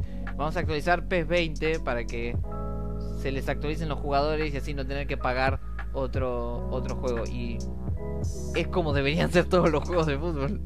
No tendrían que volver a cobrarte todos los años por el mismo juego, sino que actualizarte uno en el que la jugabilidad esté bien y te lo van actualizando todos los años y te van cambiando los skins, te van poniendo más tatuajes, más cortes turros, eh, te van poniendo más jugadores viejos chotos, te van poniendo más jugadores con mamadísimos que corren de, de centro a, a defensa en dos segundos y así. No un juego nuevo todos los años. O, o que lo saquen cada cuatro años, un, un FIFA temático del mundial, pero un FIFA todos los años, dale, dejate joder. O que consigan licencias de otros personajes de cultura pop y tengas ahí un Darth Vader jugando a la pelota, un Spider-Man, un Rey León, un Steve de Minecraft, ahí todo mezclado ahí. Y es re divertido, ¿no? Ahí, ahí tenés. ¿Ves? FIFA, estás perdiendo plata. Sí, estás comprando imágenes de, de jugadores de fútbol cuando puedes comprar imágenes de personas más eh, interesantes. Así que ahí, ahí se los dejamos. Siguiendo esta línea de... de eh, bueno, tenemos la noticia, no hay forma de hilarlo, por eso no sabía qué decir. Eh, que no sé si sabían, os- ¿recuerdan la película Mad Max, Mad Max Fury Road? Sí. Sí, Que fue la última película que salió de Mad Max, eh, sí, sí. dirigida por eh, su director. sí. Bueno, hace poco se confirmó que iba a ser una precuela centrado en Furiosa, el personaje de Charlize Theron, o la pelona con la cabeza negra, la cabeza favorito. Eh, y hace unos días se confirmó que Anna Taylor Joy va a ser la que interprete esta versión joven de Furiosa, que si no la ubican es la chica de Fragmentado o de La Bruja, Compro. así que y creo que también es la de los nuevos mutantes. Sí, y es eh, una actriz argentina, cabe destacar. ¿En serio? Sí, ¿Sí? está radicada en Argentina, habla un perfecto argentino y trabaja en... en- En el foto de Temperley. Sí. no, trabaja en, en- Trabajó en el coto. en Hollywood. ¿Cómo se llama? Anya Taylor Joy. Y también se confirmaron otros dos actores eh, para esta película y uno de ellos es Chris Hemsworth, eh, alias El Thor. pero aún no se sabe que él y otro actor más, pero no se sabe qué papeles van a hacer, así pero ya está tomando forma la película. Eh, eso, para, los fanáticos que están esperando esa película, porque si están esperando una secuela de Mad Max o otra película, porque esta película de Mad Max Fury Road no, no tiene un orden cronológico, o sea, después de la 1, las tres películas que hay de Mad Max pueden ir en cualquier orden, que no tiene una cronología exacta. O sea, sí, pero no la sabemos y tampoco es relevante. y no va a haber otra por ahora porque el director tuvo muchos problemas en, tras la película por los derechos y no sé qué cosas, entonces estaba como en, líos, en juicios, pero sí supongo que sí podía usar otro personaje, por eso supongo que hicieron este spin-off y no una secuela, porque la otra película tuvo mucho éxito, entonces es raro que no hagan más, pero no es porque no quieran, sino porque no pueden. Es que ya está en camino a la furiosa. Eh, Rico, rico. Si está, si está la, la chica esta, yo compro, ¿eh? Yo creo que va a ser una muy buena peli. Mm. Porque además. Yo no le veo. es alto personaje y alta actriz. Sí. Capaz yo no le veo muy parecido a Charlize Theron, pero. Eso también nunca es tan relevante, ¿no? Es como algo estético. Pero. Sí, no. Ah, igual va a, va a tener la mitad de la. Bueno. Es decir, va a tener la mitad de la cara pintada, pero puede que no. Pero ya veremos. Bien, ¿se acuerdan de ese videojuego que salió hace poco y que fue como furor llamado Fall Guys? Sí. Bueno, resulta que ahora van a agregar un... Va, no, ya agregaron, mejor dicho, un skin de Sonic que todos los usuarios lo van a poder adquirir por el valor de 5 coronas. Recordemos que la moneda de cambio dentro de este videojuego son las coronas y para conseguir coronas uno tiene que ir ganando estas, estos minijuegos, esto, como este Battle Royale de minijuegos. Cada vez que lo ganas te dan coronas. Y este skin de... Sonic te lo van a dar por 5 coronas. O sea que depende de la carga viral que hayas tenido, es, lo puedes comprar, ¿no? Claro. Depende cuántas veces te hayas contagiado de COVID, te dan el esquino, ¿no? está bien, está bueno eso. Bueno, sí, no, eso va a hacer que mucha gente se quede contagiar. Claro. Mm, mala jugada. Te contagié, papu, veo eso ya en mis manos. Otra, otra noticia que les puedo decir es de otro juego que salió hace poco y fue furor también. Un juego que salió en la plataforma de Steam, un juego de terror llamado Phasmophobia en lo que va de el mes de octubre fue el quinto juego más jugado con un total de 86.491 jugadores, al todos jugando en simultáneo. ¿Cómo saben que están jugando en simultáneo? Eh, porque para jugar tienes que estar conectado a la cuenta de Steam, entonces Steam sabe cuántos usuarios hay en el mismo juego al mismo tiempo. Oh. Recordemos que este juego es un juego que se puede jugar tanto en solitario como cooperativo con amigos. Que es un juego de cazadores de fantasmas. En donde te metes a una casa en donde supuestamente hay actividades paranormales. Y vos y todo tu equipo de compañeros tienen que ir eh, buscando pruebas. Y en, tratar de encontrar al fantasma antes de que los vaya matando uno a uno. Es casi como un survival horror, por así decirlo, pero no tan, o sea, sí survival, pero no tan al estilo clásico que nos conocemos como survival horror. Ah. Pero igual es un juego indie, ¿no? No es una superproducción. No, no, no es una superproducción. Sí, es más indie, pero eh, en esto, en estos momentos fue furor precisamente por esto de poder jugar entre colegas, entre amigos. Ah asustarte con compañeros es más divertido Aparte, es independiente porque todo el juego lo hizo una sola persona. Ah, como, el Undertale. Exacto. Claro. Y si después si pueden busquen algún gameplay o si tienen la oportunidad de jugarlo, jueguenlo porque eh, la verdad que para hacer un título que solo lo trabajó una sola persona está todo muy, muy bien pulido. La- las texturas, las mecánicas, todo lo que tiene el juego es... A mí me, me parece impresionante. Para que, para que sea todo el trabajo de una sola persona es impresionante. Si Es tuviera una computadora decente, lo jugaría.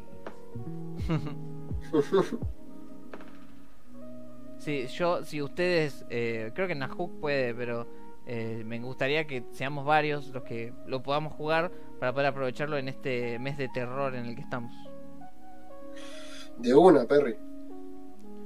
Eh, el juego no es caro en Steam, creo que sale 160 pesos, creo. No, que ni pedo. Ah, La rata. Dale. Eh, pero más adelante, antes de que termine el mes, eh, actualizamos si lo vamos a jugar o no. Dale, dale. Manténganse a la espera. Eh, Maxi, ¿querés- ¿tenés otra para tirar ya antes de empezar a entrar en, en zona peligrosa? Eh, sí, tenemos que... ¿Conocen la serie Dexter? Esta que trataba de un chico muy inteligente que mataba gente y una rima de detergente. Me sirve, Ah, sí, no. la conozco. Sí. No, es- mezclé dos cosas, eh, pero me voy a la que, ¿Qué- ¿A cuál te dirigís? la que tiene a los argentinos que toman un mate individual cada uno. Sí, sí. Sí. Eh, bueno, esta serie va a tener eh, una temporada eh, de 10 capítulos, va a tener una nueva temporada de 10 capítulos con el Oh. creador, con el showrunner original, así que Mira. Esa serie es limitada, pero bueno, Eh. como decir, otra temporada. Es, pero es una serie dentro del universo de Dexter o es otra serie? Claro, es una continuación de la serie original, por lo que tengo Ah. entendido. Eh, Va a ser una pequeña temporada de 10 capítulos. Así que... Y con el mismo showrunner, o sea, el creador original de la serie, así que... Yo no he visto la serie, solo he visto un resumen, así que... eh, pero suena divertido o entretenido. Ah, es una serie de resolver crímenes, entonces. No ¿Cómo, es muy lejana a CSI. ¿Cómo Pero- sí o cómo no? Tiene un estilo diferente. En realidad es más de otra cosa, pero Eh, vamos a hacer lo que siga. Sí, el personaje principal sí trabaja para el departamento forense de Miami, pero claro. eh, él es el asesino Miami. al que están buscando. Entonces tiene eso- que ir tapando todas las pruebas que va dejando atrás sin querer y tratar de llevar al departamento de policía lo más lejos de él posible. Mm, Ah, por eso es un asesino serial de asesinos seriales. Claro. mm, Y trabaja como Sí. forense para la policía. toma. Bueno, eh, es algo así de- yo había pensado en la serie El Mentalista, que trata de, obviamente, de un chabón que es mentalista y ayuda a la policía a resolver crímenes. Y que sería interesante que tenga un giro y que él sea, porque durante la serie eh, él está persiguiendo a un tipo que se hace llamar Red John, que es el que mató a su familia. Entonces están toda la serie eh, buscando a ese tipo. Y de toma, te imaginas que un giro sea que él tenía doble personalidad y que Red John era él. Y que te como, ¿what? Pero, ¿Qué pasó? Bueno, una serie así parecida como que de resolver crímenes o de investigación en donde uno de los antagonistas trabaja con la policía es eh, White Collar, donde el FBI necesita la ayuda de un ladrón de arte para atrapar otros ladrones de arte y otros criminales de ese tipo de, de categoría. No, no, no me suena eso. Es, eh, esa es una serie de Fox que se transmitió hace ya un par de años. Creo que en 2012 terminó. Mm, Pero eh, es interesante. Por lo menos yo vi creo que las primeras dos temporadas y no... No, no te aburre. Te- tampoco es que, uff, termina cada capítulo y te quedas con ganas de, de querer seguir viendo más. Pero tampoco es que te vas a aburrir. Mm. Eso es. Ah, ahí Es de cuestión de darle una oportunidad y ver cuánto te engancha. Claro. ¿Cómo se llama? White Collar. Collar con doble L. Ay, pará, porque me está sonando mucho ahora.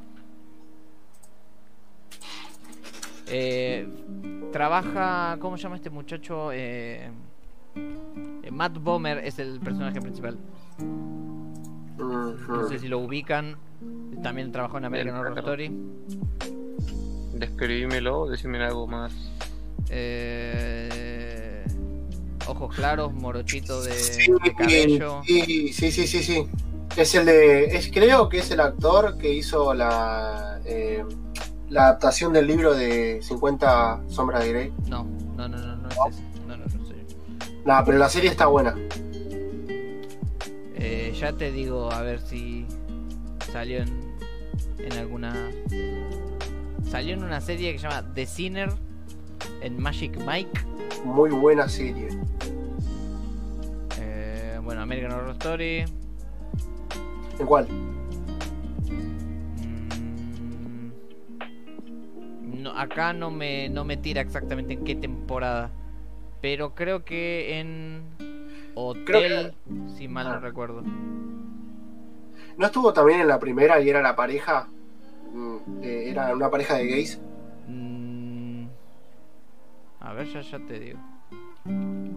Ya, ya te confirmo. Eh, mandame una foto de la otra serie y a ver si me suena. no, eh, aparece en American Horror Story Hotel. Sí, y Freak Show. Sí. Pero bueno.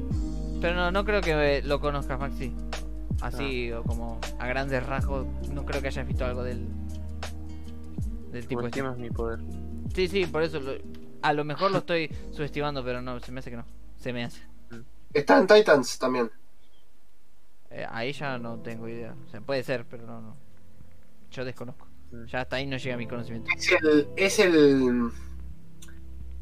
¿Han- ¿Viste? ¿Vieron Titans o no? Sí, Eh, las, conozco la serie, no la vi. Bueno, Dime el nombre del actor. Matt Claro, Bomer. Repito. dentro de los Bomer. Me cago. Si hablan de uno mejor. Titanes. Dentro de Titanes están otros personajes que se llaman Doom Patrol. Doom Patrol. Y son como otros, ponele superhéroes. Y hay uno que se llama eh, Negative Man, eh, Hombre Negativo, que creo que es, eh, está eh, todo, eh, ¿cómo se dice? Con ventas. Mm. Sí, sí, sí. Sí, no. Sí, estaba, estaba bien su- subestimar mi poder porque no lo conozco. Es una versión light de Henry Cavill. sí, es como una versión menos mamadísima de Henry Cavill. Mm. Si no tiene una cara muy destacable, como digas, ah, que este tipo tiene ese rasgo raro. Pero bueno. Pasamos a una siguiente noticia. Sí, señor. Eh, tiro otra yo. Tire, ¿Cómo no? Eh, ¿Le gusta Ridley Scott? Sí. Como sí o como no, pero tire. ¿Le gustan las películas que tratan de personalidades históricas? Sí. Sí. ¿Le gusta Joaquín Phoenix? Sí. Sí. Bueno, Ay. cantate bingo porque vas al, el señor Ridley Scott va a trabajar en un proyecto con Joaquín Phoenix sobre Napoleón Bonaparte. No. Y Joaquín Phoenix va a ser de eh, Napoleón Bonaparte. Tremendo. ¿Sabes qué? llamar Kit Bag. Mientras estabas tirando las preguntas pensé que estábamos jugando una partida de Akinator. Pero, así que ya saben, si son fanáticos de Ridley Scott, que sus películas fuera de Alien eh, son todas muy bien hechas, o sea, no, eso creo que nadie puede dudar, por eso, sacándolas de Alien, todas funcionan perfectamente, creo. No conozco alguna película que diga, no, esa película es medio medio. Eh, por ejemplo, yo hace poco vi Gladiador, que obviamente es un clásico. Fue como, eh, no me defraudó, por así decirlo, ¿no? Está ok. Pero bueno, se viene esta película histórica y es interesante. Porque trata de Napoleón. Más que conocido Napoleón, Claro. el por acción. Un gran Así que- personaje histórico. Pero Así que bien, la esperamos. No creo que sea mala, aparte tenía a Joaquín Phoenix. Sí, no. Así que bien, yo te puedo decir que se acerca un nuevo juego del creador de Bioshock. Al parecer el estudio está buscando un productor para un título de ciencia ficción con ciertos elementos RPG que a propias palabras del estudio se encuentra en últimas etapas de desarrollo. No se sabe mucho más, solo que el señor Ken Levine o Levine, que es el creador de Bioshock, está cada vez eh, como que más cerca de lanzar este título desconocido porque no tenemos título, no tenemos nada básicamente.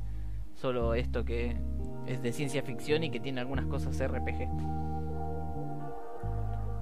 Así que puede que el año que viene, quizás, tengamos alguna noticia como que un póster o un tráiler o una sinopsis de, de este título.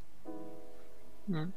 Pero, a ver, si a muchos les gustó eh, Bioshock el primero y el más popular que es Bioshock Infinite, eh, no creo que reciban mal este título si es del mismo de el mismo creador, ¿no? No sé si es el director, pero acá me figura como el creador, así que es como el que el creador figuraba, el que figuraba en los créditos. Mm. Sí, sería como el que tiene la la idea general. Claro, al que le pertenece la historia, los personajes. Mm. Por así decirlo. Así que... con mucho potencial. Sí. No sé si ustedes conocen la saga o algún juego de Bioshock. Mm, no, vi poco de uno solo. Bueno, creo que vi uno entero, pero la verdad no me acuerdo mucho. Jugar, jugar, creo que habré jugado el 2 no completo, pero sé de qué va la historia. O sea, me recontra spoileé. Eh, o sea que el 1 no lo jugaste, el 1 no lo conoces, no tienes ni idea de qué trata ni cómo es. Sí, sí, sí, sí, sí, sí todo te hace la historia, ya sé de todos los Bioshock. Mm. Pero jugarlos, eh, así en cuanto a mecánica, saber cómo jugaría y todo eso, no te podría decir los otros juegos, solo el Bioshock 2. Así que, bien, yo jugué el 1 es como que tengo un amor-odio por el juego porque a nivel jugabilidad se me hizo un poco denso luego de la primera mitad del juego. Como que mucha repetición de cosas. Tenías que eh, estar hackeando todo el tiempo y cada vez que te morías volvías a una como una cámara de resucitación, por así decirlo, y estaba todo tal cual como te moriste, o sea que no había mucho desafío en ese sentido, pero eh, la historia era muy interesante. Mm. Así que, bien, por lo menos a esperar nomás este nuevo título. Otra cosa que te puedo contar es que Metroid Prime 4 está apostando a una mayor carga emocional.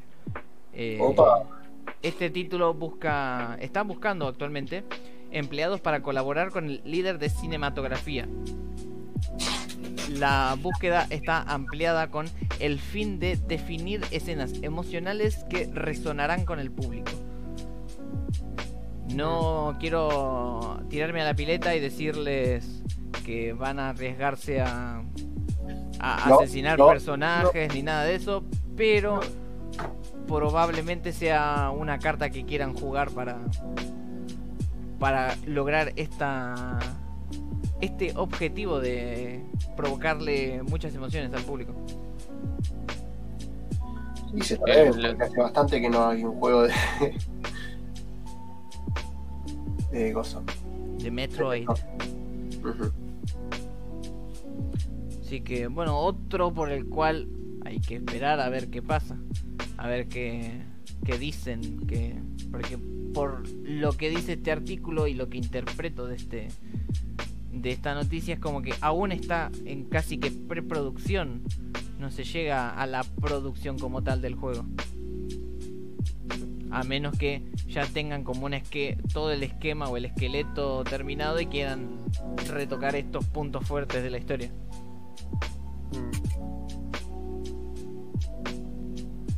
Así que. Bien, a esperar. A esperar a ver cuándo salga este nuevo Metroid. Eso o una película con Scarlett Johansson ahí. uf. Ricky, Ricky. Bueno, ella o también puede ser otra opción es la chica de vikingos. La hace de la Gerta, ella también puede ser. Se parecen Sí. mucho. ¿No vi Vik- Vikingos la serie? Sí. No lo- las personas reales. Assassin's Creed Valhalla. Maldito, maldito. Pero sí, sí, eh, la actriz se llama Catherine Winnick. Ah, no, no sabía tanto. Aún no vi esa serie, ¿qué tal? ¿Es recomendable? Sí, no, qué sé yo. Yo, por mi parte, te recomendaría, y si quieren me ahorro después tener que recomendar algo, es la serie The Last Kingdom. Tienes que elegir una entre Vikingos y The Last Kingdom, yo me quedo mil veces con The Last Kingdom. Sí, me la, enfocada. me la dijeron, la tengo en mi lista. Creo que el- la serie de Vikingos es más como... Un poquito más, no sé si predecible, pero es más densa, más de gente peleándose por tronos y es como constantemente eso. Entonces la otra es más de... Tengo este objetivo, pero tengo estos palos en la rueda. Entonces Ah, están ahí escuchando, yendo y viniendo, boludeándolo. Pero ambas- ambas series están basadas en historias reales, ¿o no? Eh, Porque Vikingos yo sé que sí, Sí, pero la- creo que The Last Kingdom no. Creo que esa está toma hechos históricos, pero como que mezcla dos épocas con dos personajes históricos y las mezcla en uno, pero es más ficción.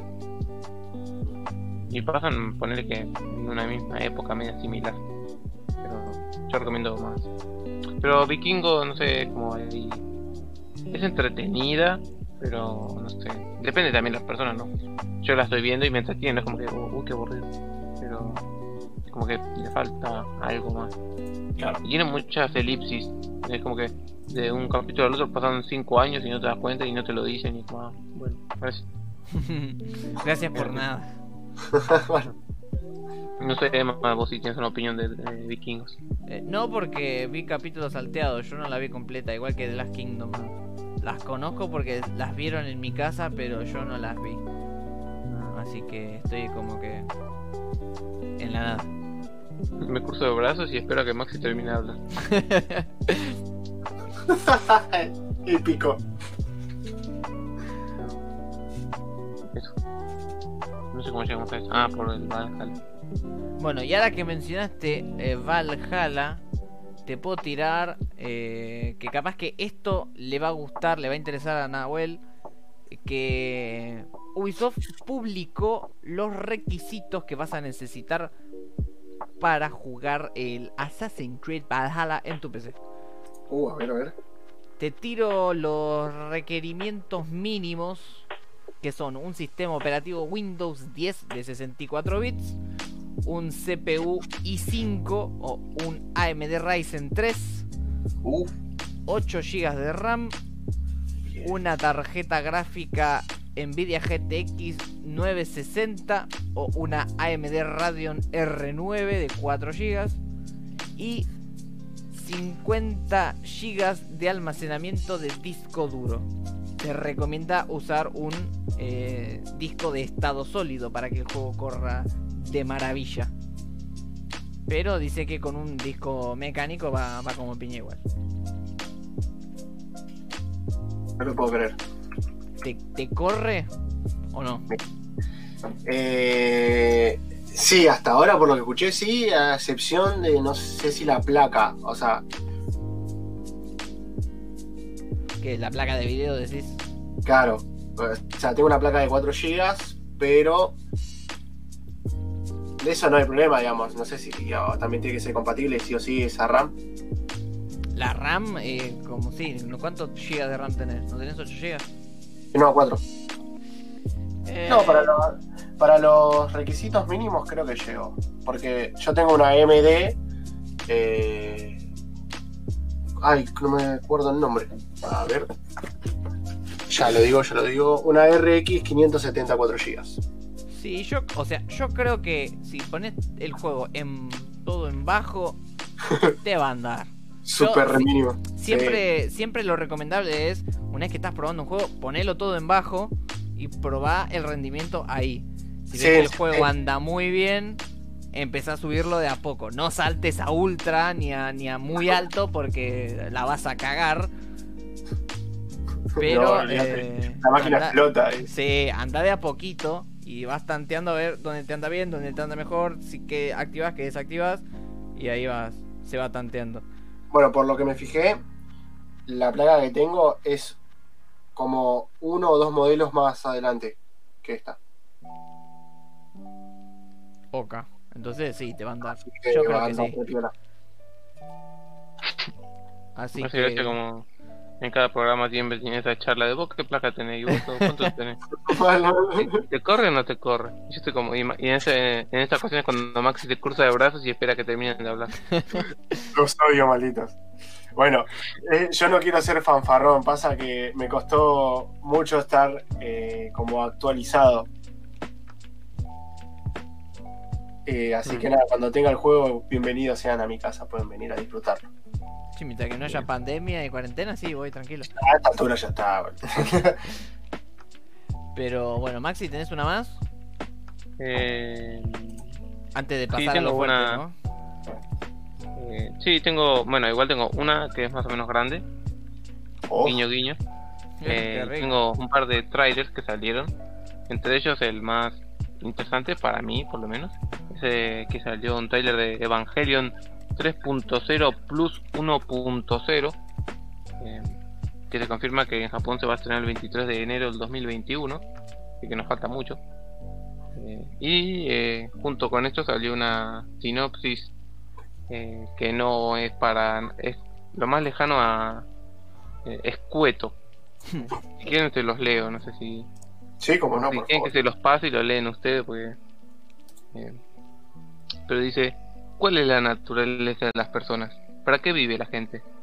El tema de Evangelion tiene el núcleo universal que atraviesa cualquier edad.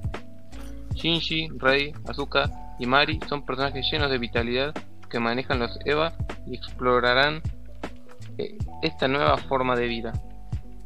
Una espectacular, eh, una espectacular visión del mundo con las vistas eh, a las relaciones de las personas, ajustes, precios, hechos en detalles e imágenes creadas con la última tecnología digital que aparecen una tras otra junto a los diseños, colores y expresiones sentimentales que irán directo al corazón. La narrativa única de, del, direc- del director Hideki Anno vuelve adictiva una vez más. Él volverá al origen de la animación y hablará de la continuación de esta historia iniciada en 2012 con nuevas ideas y sentimientos.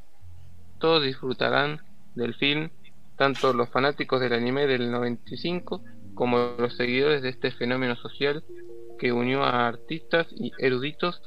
El fin, eh, sí, el final de más de 25 años desde la creación de Evangelion. Bien, esperemos que realmente, realmente termine, que, re- que realmente sea posta el estreno de la película y que por lo menos este final se entienda. Sí, sí, sí. Bueno, pero creo que en su momento tuvieron problemas, entonces se entiende que se entendió. Y el final, final, sí se entendió, a, a grandes rasgos se entiende. Yo, por haberlo visto una vez, dije, bueno, me quedó claro. Fue un poco así como medio lisérgico, pero se entiende. Capaz después tienes que ver un par de explicaciones, pero creo que a rasgos generales se entiende bien. Y se ve que hay gente que caza el fla y otro que no. Mm. Sí, pero, pero bueno, salió un tráiler junto con en estos días y no sé, no se entendió mucho de la música y muchas imágenes Fuera de contexto. espectaculares. Claro, sí, sin ningún tipo de contexto, solamente era gente en robots gritando y escenas así, planazos épicos como lo tiene toda la serie y como yo no he visto más que la serie y la película o los capítulos que completan la serie original, pero no sé si tendría que verlo ahora que lo pienso, no sé porque aún no lo vi. Bueno, capaz porque no sé en qué orden verlo, entonces.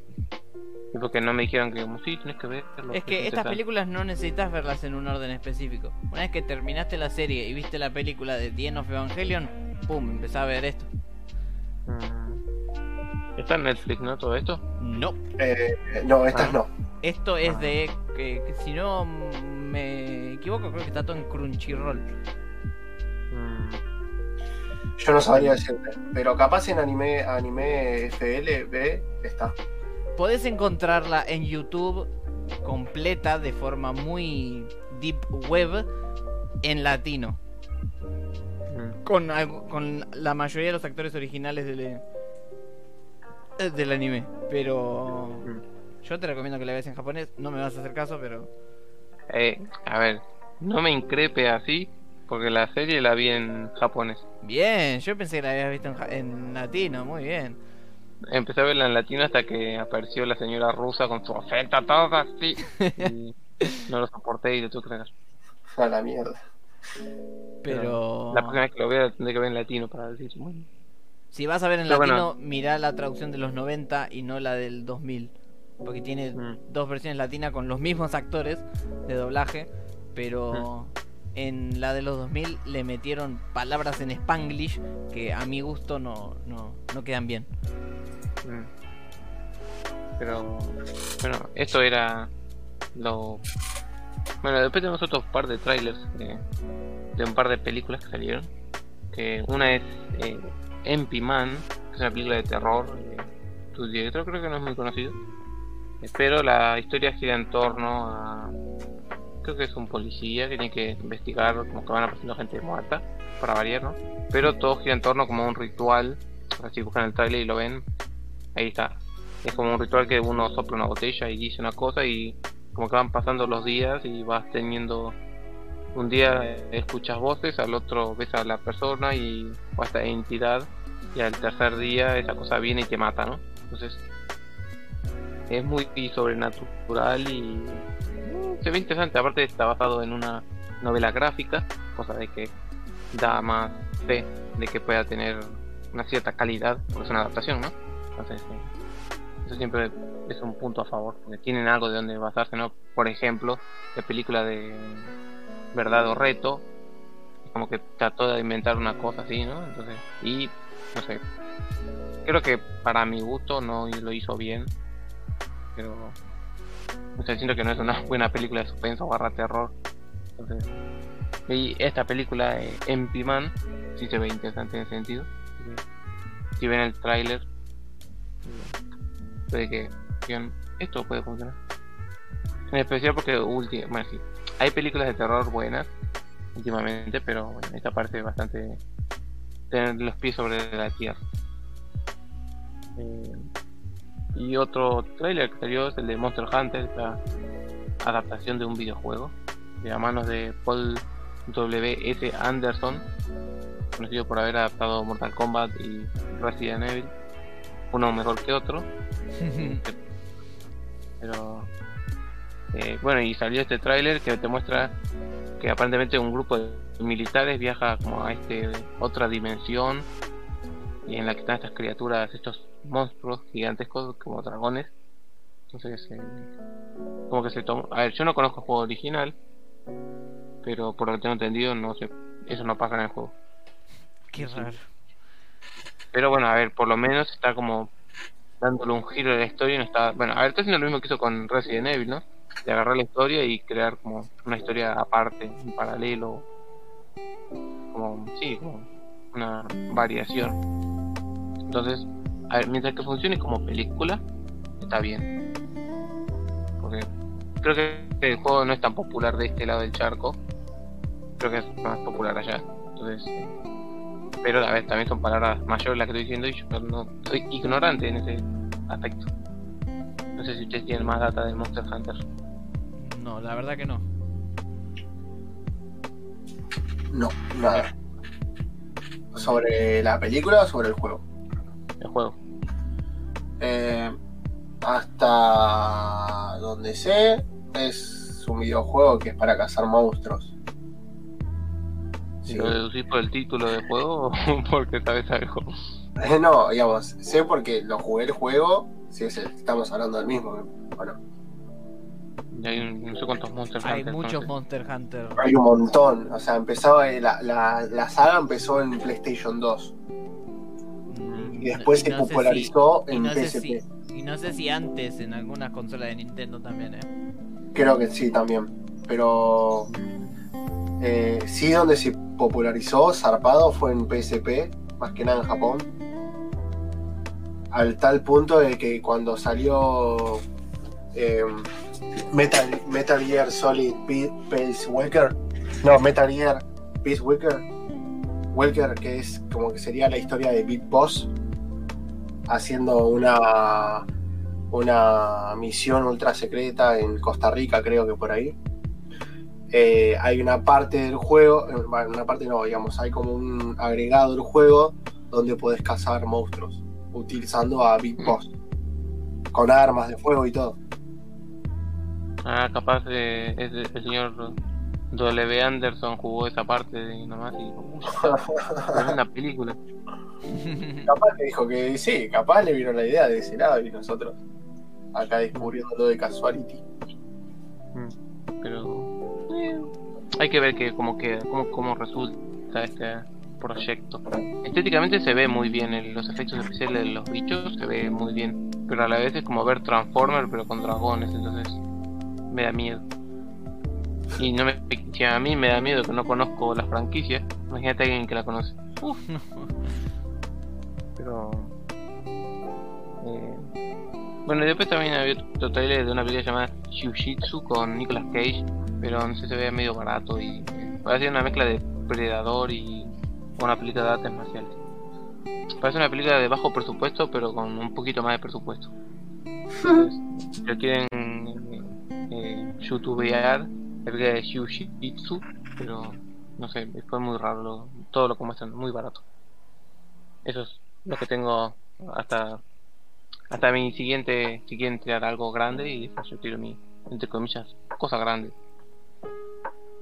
yo tengo mira así para entrar en la temática empecemos a hablar de el Spider-Man Miles Morales si les parece sí se han estado a lo largo de las semanas se han estado revelando un par de Insomnia que estuvo revelando un par de GIFs y cosas extrañas. En donde ya desde un principio nos empezaban a mostrar a Miles Morales con un traje bastante casero, como con el que arrancan todos los Spider-Man. Pero acompañado de eh, Peter Parker. Peter Parker como Spider-Man, ¿no? No como civil. Así que eh, ya nos, con esto nos revelan de que van a ser acompañante, por así decirlo. Si, si bien nosotros vamos a jugar como Miles Morales, Peter Parker nos va a estar acompañando en algunas secciones de este juego. Otra cosa que mostraron es como un pequeño gameplay en donde llegan ambos Spider-Man, ya Miles Morales con su, con su traje negro y rojo, en donde tienen que pelear contra un enemigo clásico de Spider-Man llamado Rhino, que en este gameplay se lo puede ver con un traje más mecánico que que un traje para su cuerpo normal como tal como el rino de The Amazing Spider-Man. No sé si recuerdan que es un tipo metido en un traje como el de Iron Monger de, de Iron Man 1 y más o menos nos muestran algunos movimientos y habilidades de Miles Morales como son esta habilidad de electricidad que tiene. Y le agregaron como un golpe de electricidad cargado, en donde puede cargar un puñetazo que después te electrocuta a, muchos voltios. Pero que está interesante con este motor de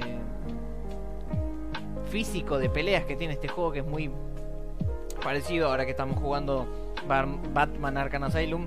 Sí, es muy similar a a las mecánicas jugables de ese, de ese título de, de Batman.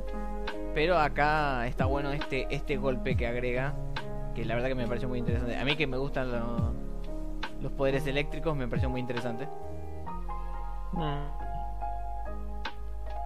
Bien. Tiene una picadura, ¿no? Con ese poder o es otra. Eh, no sé, yo solo sé que te pega con este movimiento en específico te, pega como un trompazo cargado de electricidad. bueno, me sirve. Después, otra cosa rara que reveló Insomniac es. Eh, está el Spider-Man de Miles Morales peleando con un malhechor y a su vez hay un gato con una máscara de Spider-Man que está peleando contra ese malhechor al mismo tiempo. Así que tal parece que vamos, vamos a tener un acompañante gatuno en nuestras aventuras por Nueva York. Parece que los gatos están dominando el mundo videojueguil, ¿no? O en Cyberpunk, en Assassin's Creed. Tal parece que sí. En GTA V. Otro. Para cerrar este apartado de PlayStation 5, revelaron los propios de Sony, revelaron un video donde se ve cómo es el menú y la interfaz de, la misma consola que es muy similar dentro de todo a PlayStation 4, pero cambian algunos diseños de sonido, algunos diseños de, de fuentes, imágenes, pero en sí la mayoría de las funciones están en el mismo lugar, por así decirlo. Mostraron eh, cómo pueden ver el progreso del juego, donde están las partidas guardadas, donde están como los trofeos, por así decirlo, y donde están eh, las capturas que vos podés guardar, porque si bien PlayStation 4 tenía la opción de tomar captura o grabar un pequeño video para subirlo a Facebook,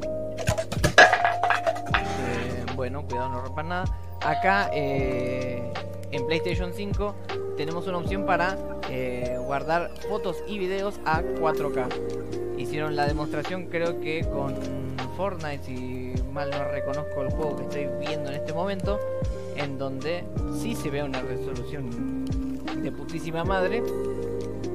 Te muestran el menú desplegable para tomar captura o grabar un pequeño video para redes sociales.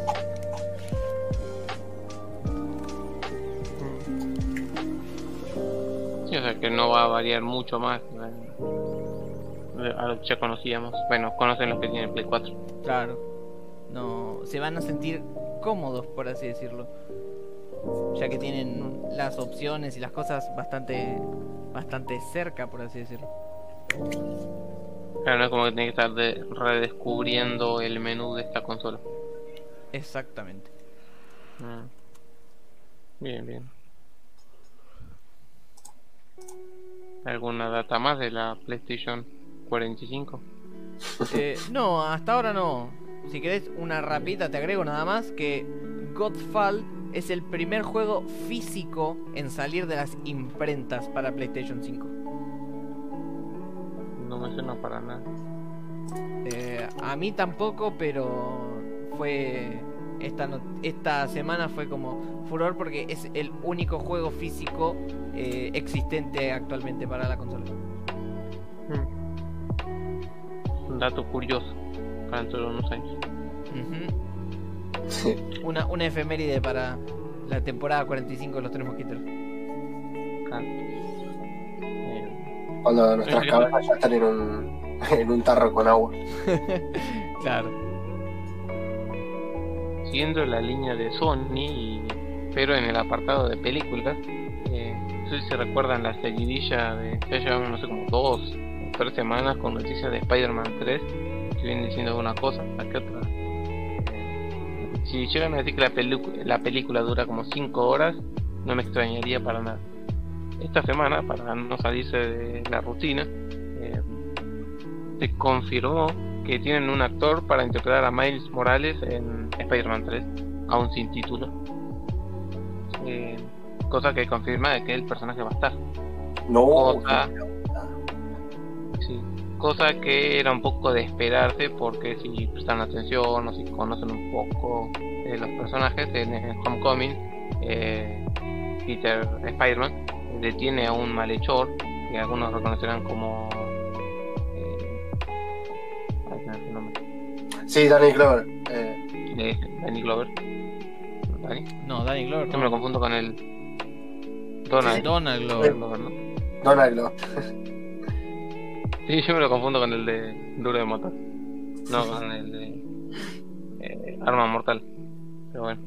Eh, bueno, en esa, en esa película sale el tío de Miles Morales, interpretado por eh, Donald Glover, y hace una referencia a su sobrino. Entonces da a entender que existe el personaje en este universo. Y aparentemente en Spider-Man 3 que Spider-Man vuelve a su ciudad, porque recordemos que la secuela pasó en Europa, entonces en esta vuelve a pasar en Nueva York. Eh, parece que va a volver a aparecer el personaje, va a aparecer por primera vez el personaje de Miles Morales, pero no sabemos si va a ser en forma de adulto, si en forma de chico, o, adulto más joven que Peter, ¿no? Por cronología eh, y diferencia de edad, tendría que tener, no sé, yo diría que 10 años, 8 a lo sumo. Y no sé, estaba pensando, como ya esto ya es una idea mía, que si recuerdan que en Iron Man 2 hay una escena en la que Tony salva a un chico con un casco de Iron Man al final.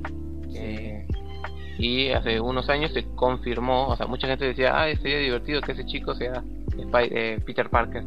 Y como le llegó el rumor a Tom Holland y Tom Holland se lo dijo a Kevin Feige, eh, agarré y dijeron, che, qué bueno está eso, vamos a hacerlo canon. Y salieron a decir que ese chico sí era Peter Parker. Entonces, eh, ahora se podría decir que la primera aparición de Peter Parker fue en Iron Man 2. Entonces estaba pensando que sería divertido que hicieran algo así en esta película. Que Peter en algún momento salve a un chico que ese chico sea Miles Morales. Entonces ya tengan a un actor para interpretarlo, pero solo sea un cameo. No sé. Ya creo que tendría sentido, ¿no? Sería, sería bonito. Para que después, no sé, dentro de 5 o 6 años ya presenten a un Miles Morales como en el juego de Play 4, eh, que es más grande y tiene cierta diferencia de edad ¿no? con Peter, pero puede funcionar como un alumno. Y cuando ya este Spider-Man del UCM sea un adulto y un superhéroe en forma. Sería bueno Sí, sí, por eso. Pero por eso te digo, es como que cada vez están cargando más la película con cosas, están confirmando cada semana. Otra cosa que confirmaron o salió ahí medio en rumores. Que no sé si le, sueña, le suenan los cazarañas. Eh, ¿Me suena? Eh, un poco de algo que una vez vos me habías contado. No, no me suena. O sea, puede ser que sí sepa, pero no tengo la imagen. Es frase. Eh, bueno, el registro capaz más conocido, popular, en la serie de los 90, eh, la serie Spider-Man de los 90. Eh, Spider-Man en un momento se enfrenta a. Bueno, el villano a lo largo de casi toda la serie es Kingpin, y con él está Alistair Smitey, que son chicos que están con una especie de silla de rueda super tecnológica, y ellos dos están tratando de cazar a Spider-Man, y este muchacho crea unos robots, uno con forma de araña, otro con forma de escorpión, y el otro no me acuerdo qué forma tenía pero después los tres se unen y forman como una cosa enorme. Eh, entonces, eh, ese es el vestigio que yo tengo de los cazaraños, son robots creados para cazar al hombre araña. Y se dice que ese personaje y estos cazarañas van a aparecer en Spider-Man 3. Eh, y siendo un rumor o no, tiene más sentido que muchas otras cosas que se han dicho, como por ejemplo lo de los universos paralelos, porque eh, como bien vimos al final de Spider-Man Far From Home, la identidad de Spider-Man queda revelada a todo el mundo, entonces todo el mundo sabe y como ser superhéroe está ilegal, ¿no? Así por de forma libre, por decirlo como está haciendo Spider-Man, estaba bajo contrato como los Vengadores, como estaba Iron Man, entonces probablemente haya recompensa por su cabeza. Entonces tiene sentido que existan estos cazarañas o que esté Scorpion detrás de él o Kraven el cazador, como muchos también andan rumorando. Entonces, este. ¿Cómo? Qué linda película estoy viendo ya. sí, pero. Entonces, acá medio, este rumor puede funcionar porque, a muchos dicen, ah, meten muchos villanos, no puede funcionar. Creo que confunden el hecho de cantidad con protagonismo. Porque tenemos el precedente de Spider-Man 3, que tuvo tres villanos y funcionó mal la película funcionó mal porque agregaron. El estudio obligó al director a agregar un personaje como Venom, que a él no le interesaba. Entonces la película se entorpeció por meter un personaje y no desarrollarlo porque el director no lo quería. Claro. Eh, pero si nos vamos a Spider-Man Homecoming, hay tres villanos también de Spider-Man. Tenemos a Buitre como personaje, como villano principal. Tiene sus dos secuaces que son eh, Impacto, el Shocker. Sí chapucero o Tinkerer, que era el hombre cortito que hacía los trajes y la tecnología, esos tres eran tres villanos de Spider-Man de los cómics. Entonces, eh, ya la primera película tuvo tres villanos, entonces pueden funcionar, todo depende de la importancia que le des. Y volviendo a Spider-Man 3, puede funcionar igual. Puedes tener un villano principal y otros dos, como por ejemplo puede ser Alistair Smitey como un eh, aliado y algún otro que todavía no está por, confirmar, ¿no? Puede ser Craven el cazador, que pueden tener como un coprotagonismo, que son personajes que no tienen como una super eh, historia de fondo, entonces puede funcionar como un secundón y dar pie a algo más grande después, ¿no? Pero, entonces eh, no es tan loco este rumor que puede llegar a ser.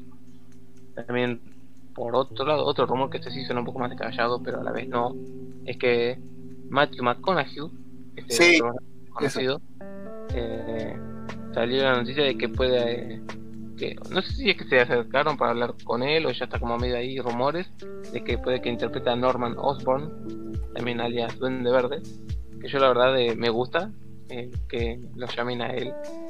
No sé si ha hecho personajes así que vos dirás que son muy exagerados, pero sí creo que tiene ese porte serio, y medio como capaz si lo hacen más musculoso, quedaría más, más impactante.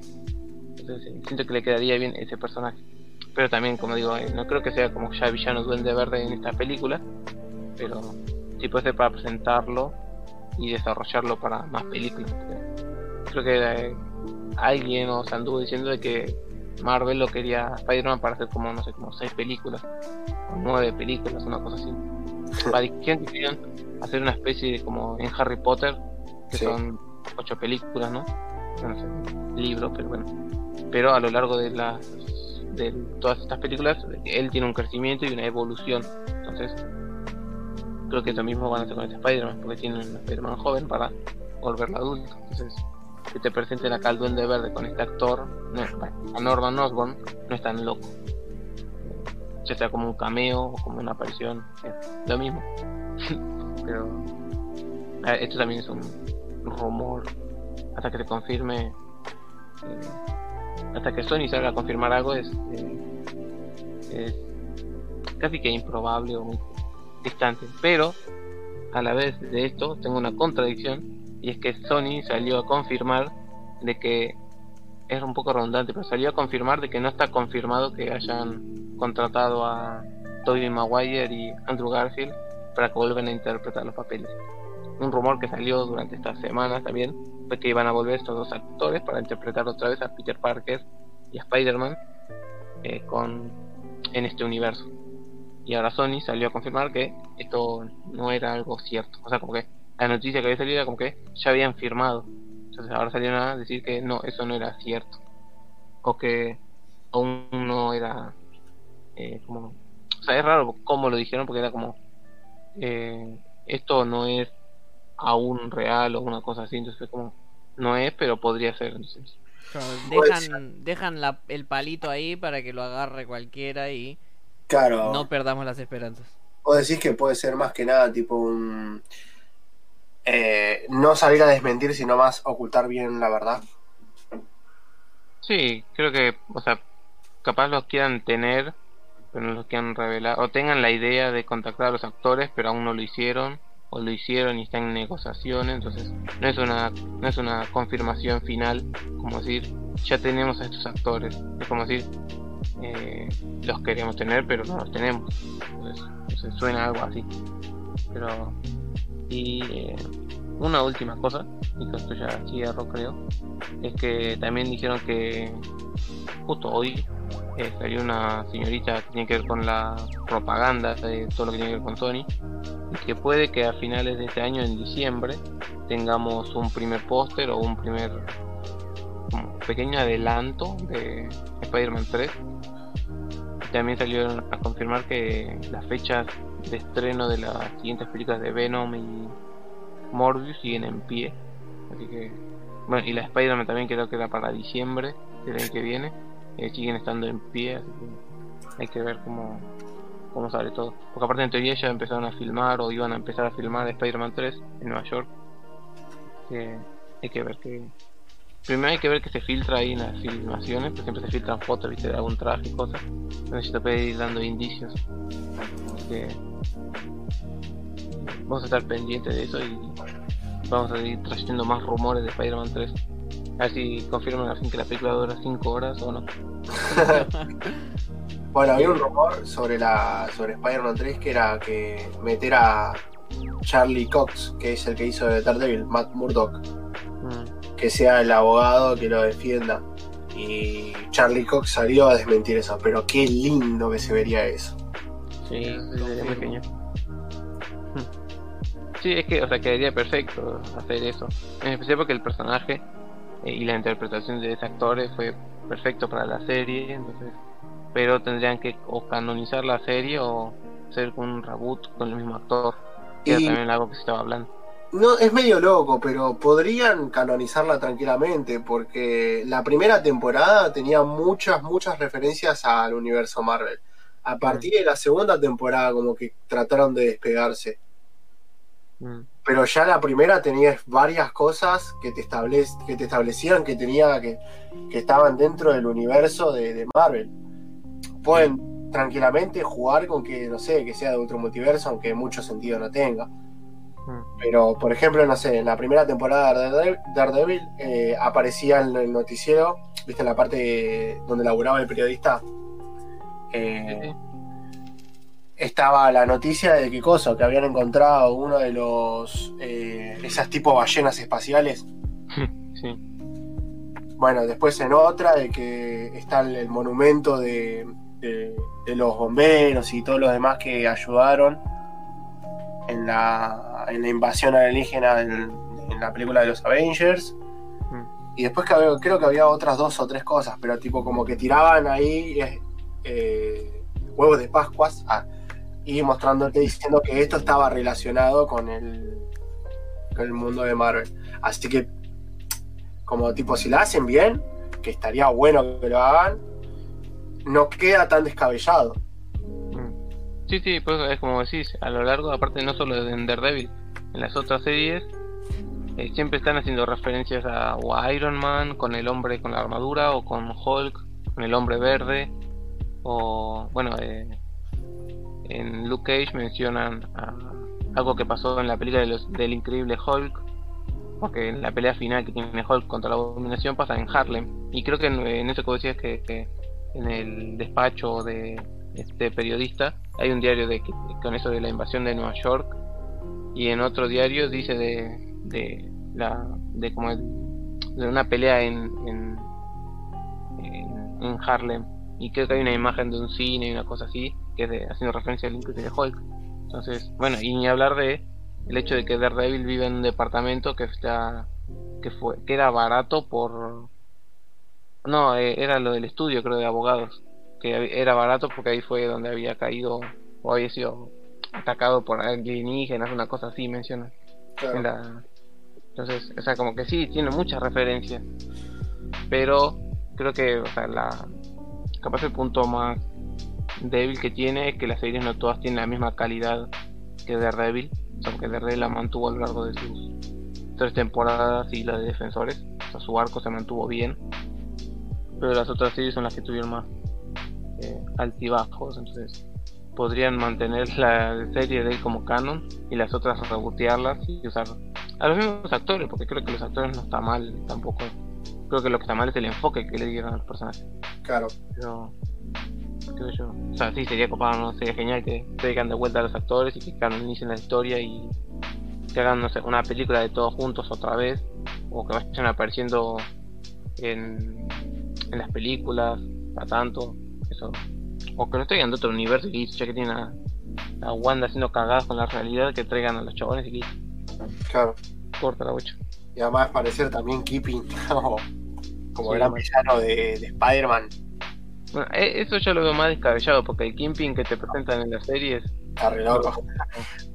No lo veo lidiando con Spider-Man. No es el tono ni ahí de lo que es Marvel Studios. Sí, no por eso, sino por eh, ponerle, también tomando referencia a la serie vieja de Spider-Man, ese Kingpin que siempre estaba atrás de Spider-Man y queriendo vender armas y cosas así. Tiene sentido, pero este Kingpin no es así, este Kingpin le preocupa a su Hell's Kitchen, entonces... Claro. No sé, sería copado ver a este actor interpretando capaz otra versión de Kingpin, pero eh, siendo él todavía el actor. Es pro y contra a la vez. Así que acá termino yo, suelto el micrófono. bueno, muchachos, entramos en Macintosh Plus, ¿les parece? Por favor, como no, pase usted. Bien. ¿Qué tienen? A ver, tírenme data. ¿Quién empieza hoy? Eh... Voy a... Ya que, no sé, tengo la inspiración, me vino ahora que estamos hablando de esto. Y voy a recomendar que vean la serie de Daredevil.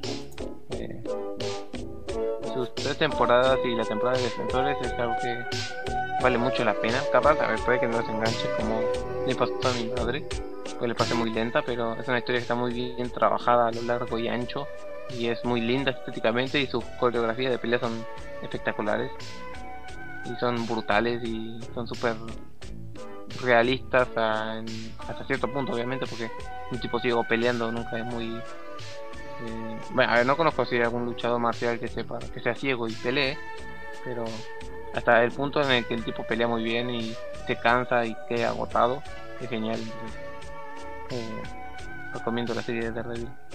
Y los otros también por completar el combo nada más.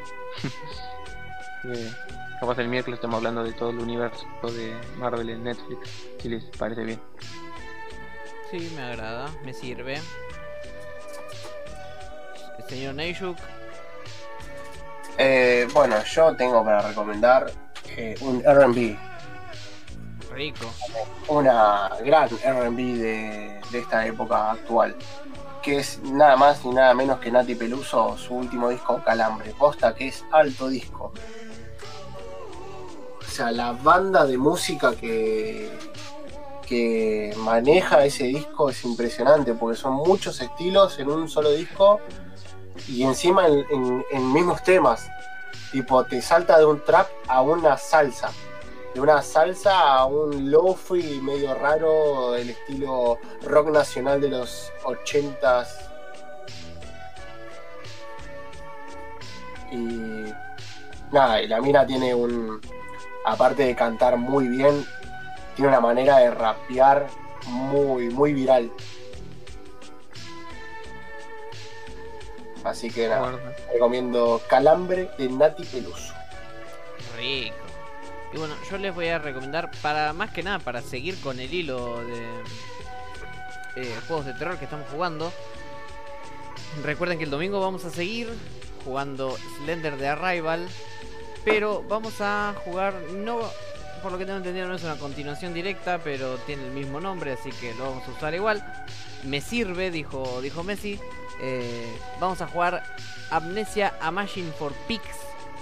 Que aprovecho el estilo del chivo. Está gratis en Epic Games hasta el próximo jueves. Así que vamos a jugar un ratito más a Slender de Arrival este domingo. Y luego vamos a empezar este nuevo juego, este nuevo survival horror llamado Amnesia a Machine for Pigs. Una máquina de cerdos. O para cerdos. Una máquina para policías. Así que... Bien, creo que con esto podemos dar por concluido el programa y la emisión del día de la fecha. Muchas gracias a todos por haber participado con nosotros. Gracias por haberse quedado ahí, los que se quedaron. Eh, gracias a los que están escuchando esto en, el futuro, para la posteridad, en alguna otra plataforma. Gracias por haberle dado clic a este, a este archivo, a este video, en cualquier plataforma que lo estén viendo o escuchando. Eh, por gente como ustedes seguimos haciendo esto, así que por favor nunca dejen de, de hacer clic y de escucharlo. Eh, y creo que ahora sí, eh, sin nada más que decir. Sin nada más que agregar. Sin nada más que hablar. Nosotros fuimos y esto es Los Tres Mosquiteros. Muchas gracias a todos nuevamente. Y nos estamos escuchando eh, probablemente mañana si jugamos un poquito de Pokémon y si no el domingo. Pero mañana ya es domingo. Yo no me fui a dormir, así que seguimos sin piernas. Ah, listo. Me retracto. Cuídense y también le deseamos un feliz día de la madre ahora que viene. Pero le decimos ahora porque el viernes que viene ya es muy lejos. Entonces, día de la madre y día de la familia.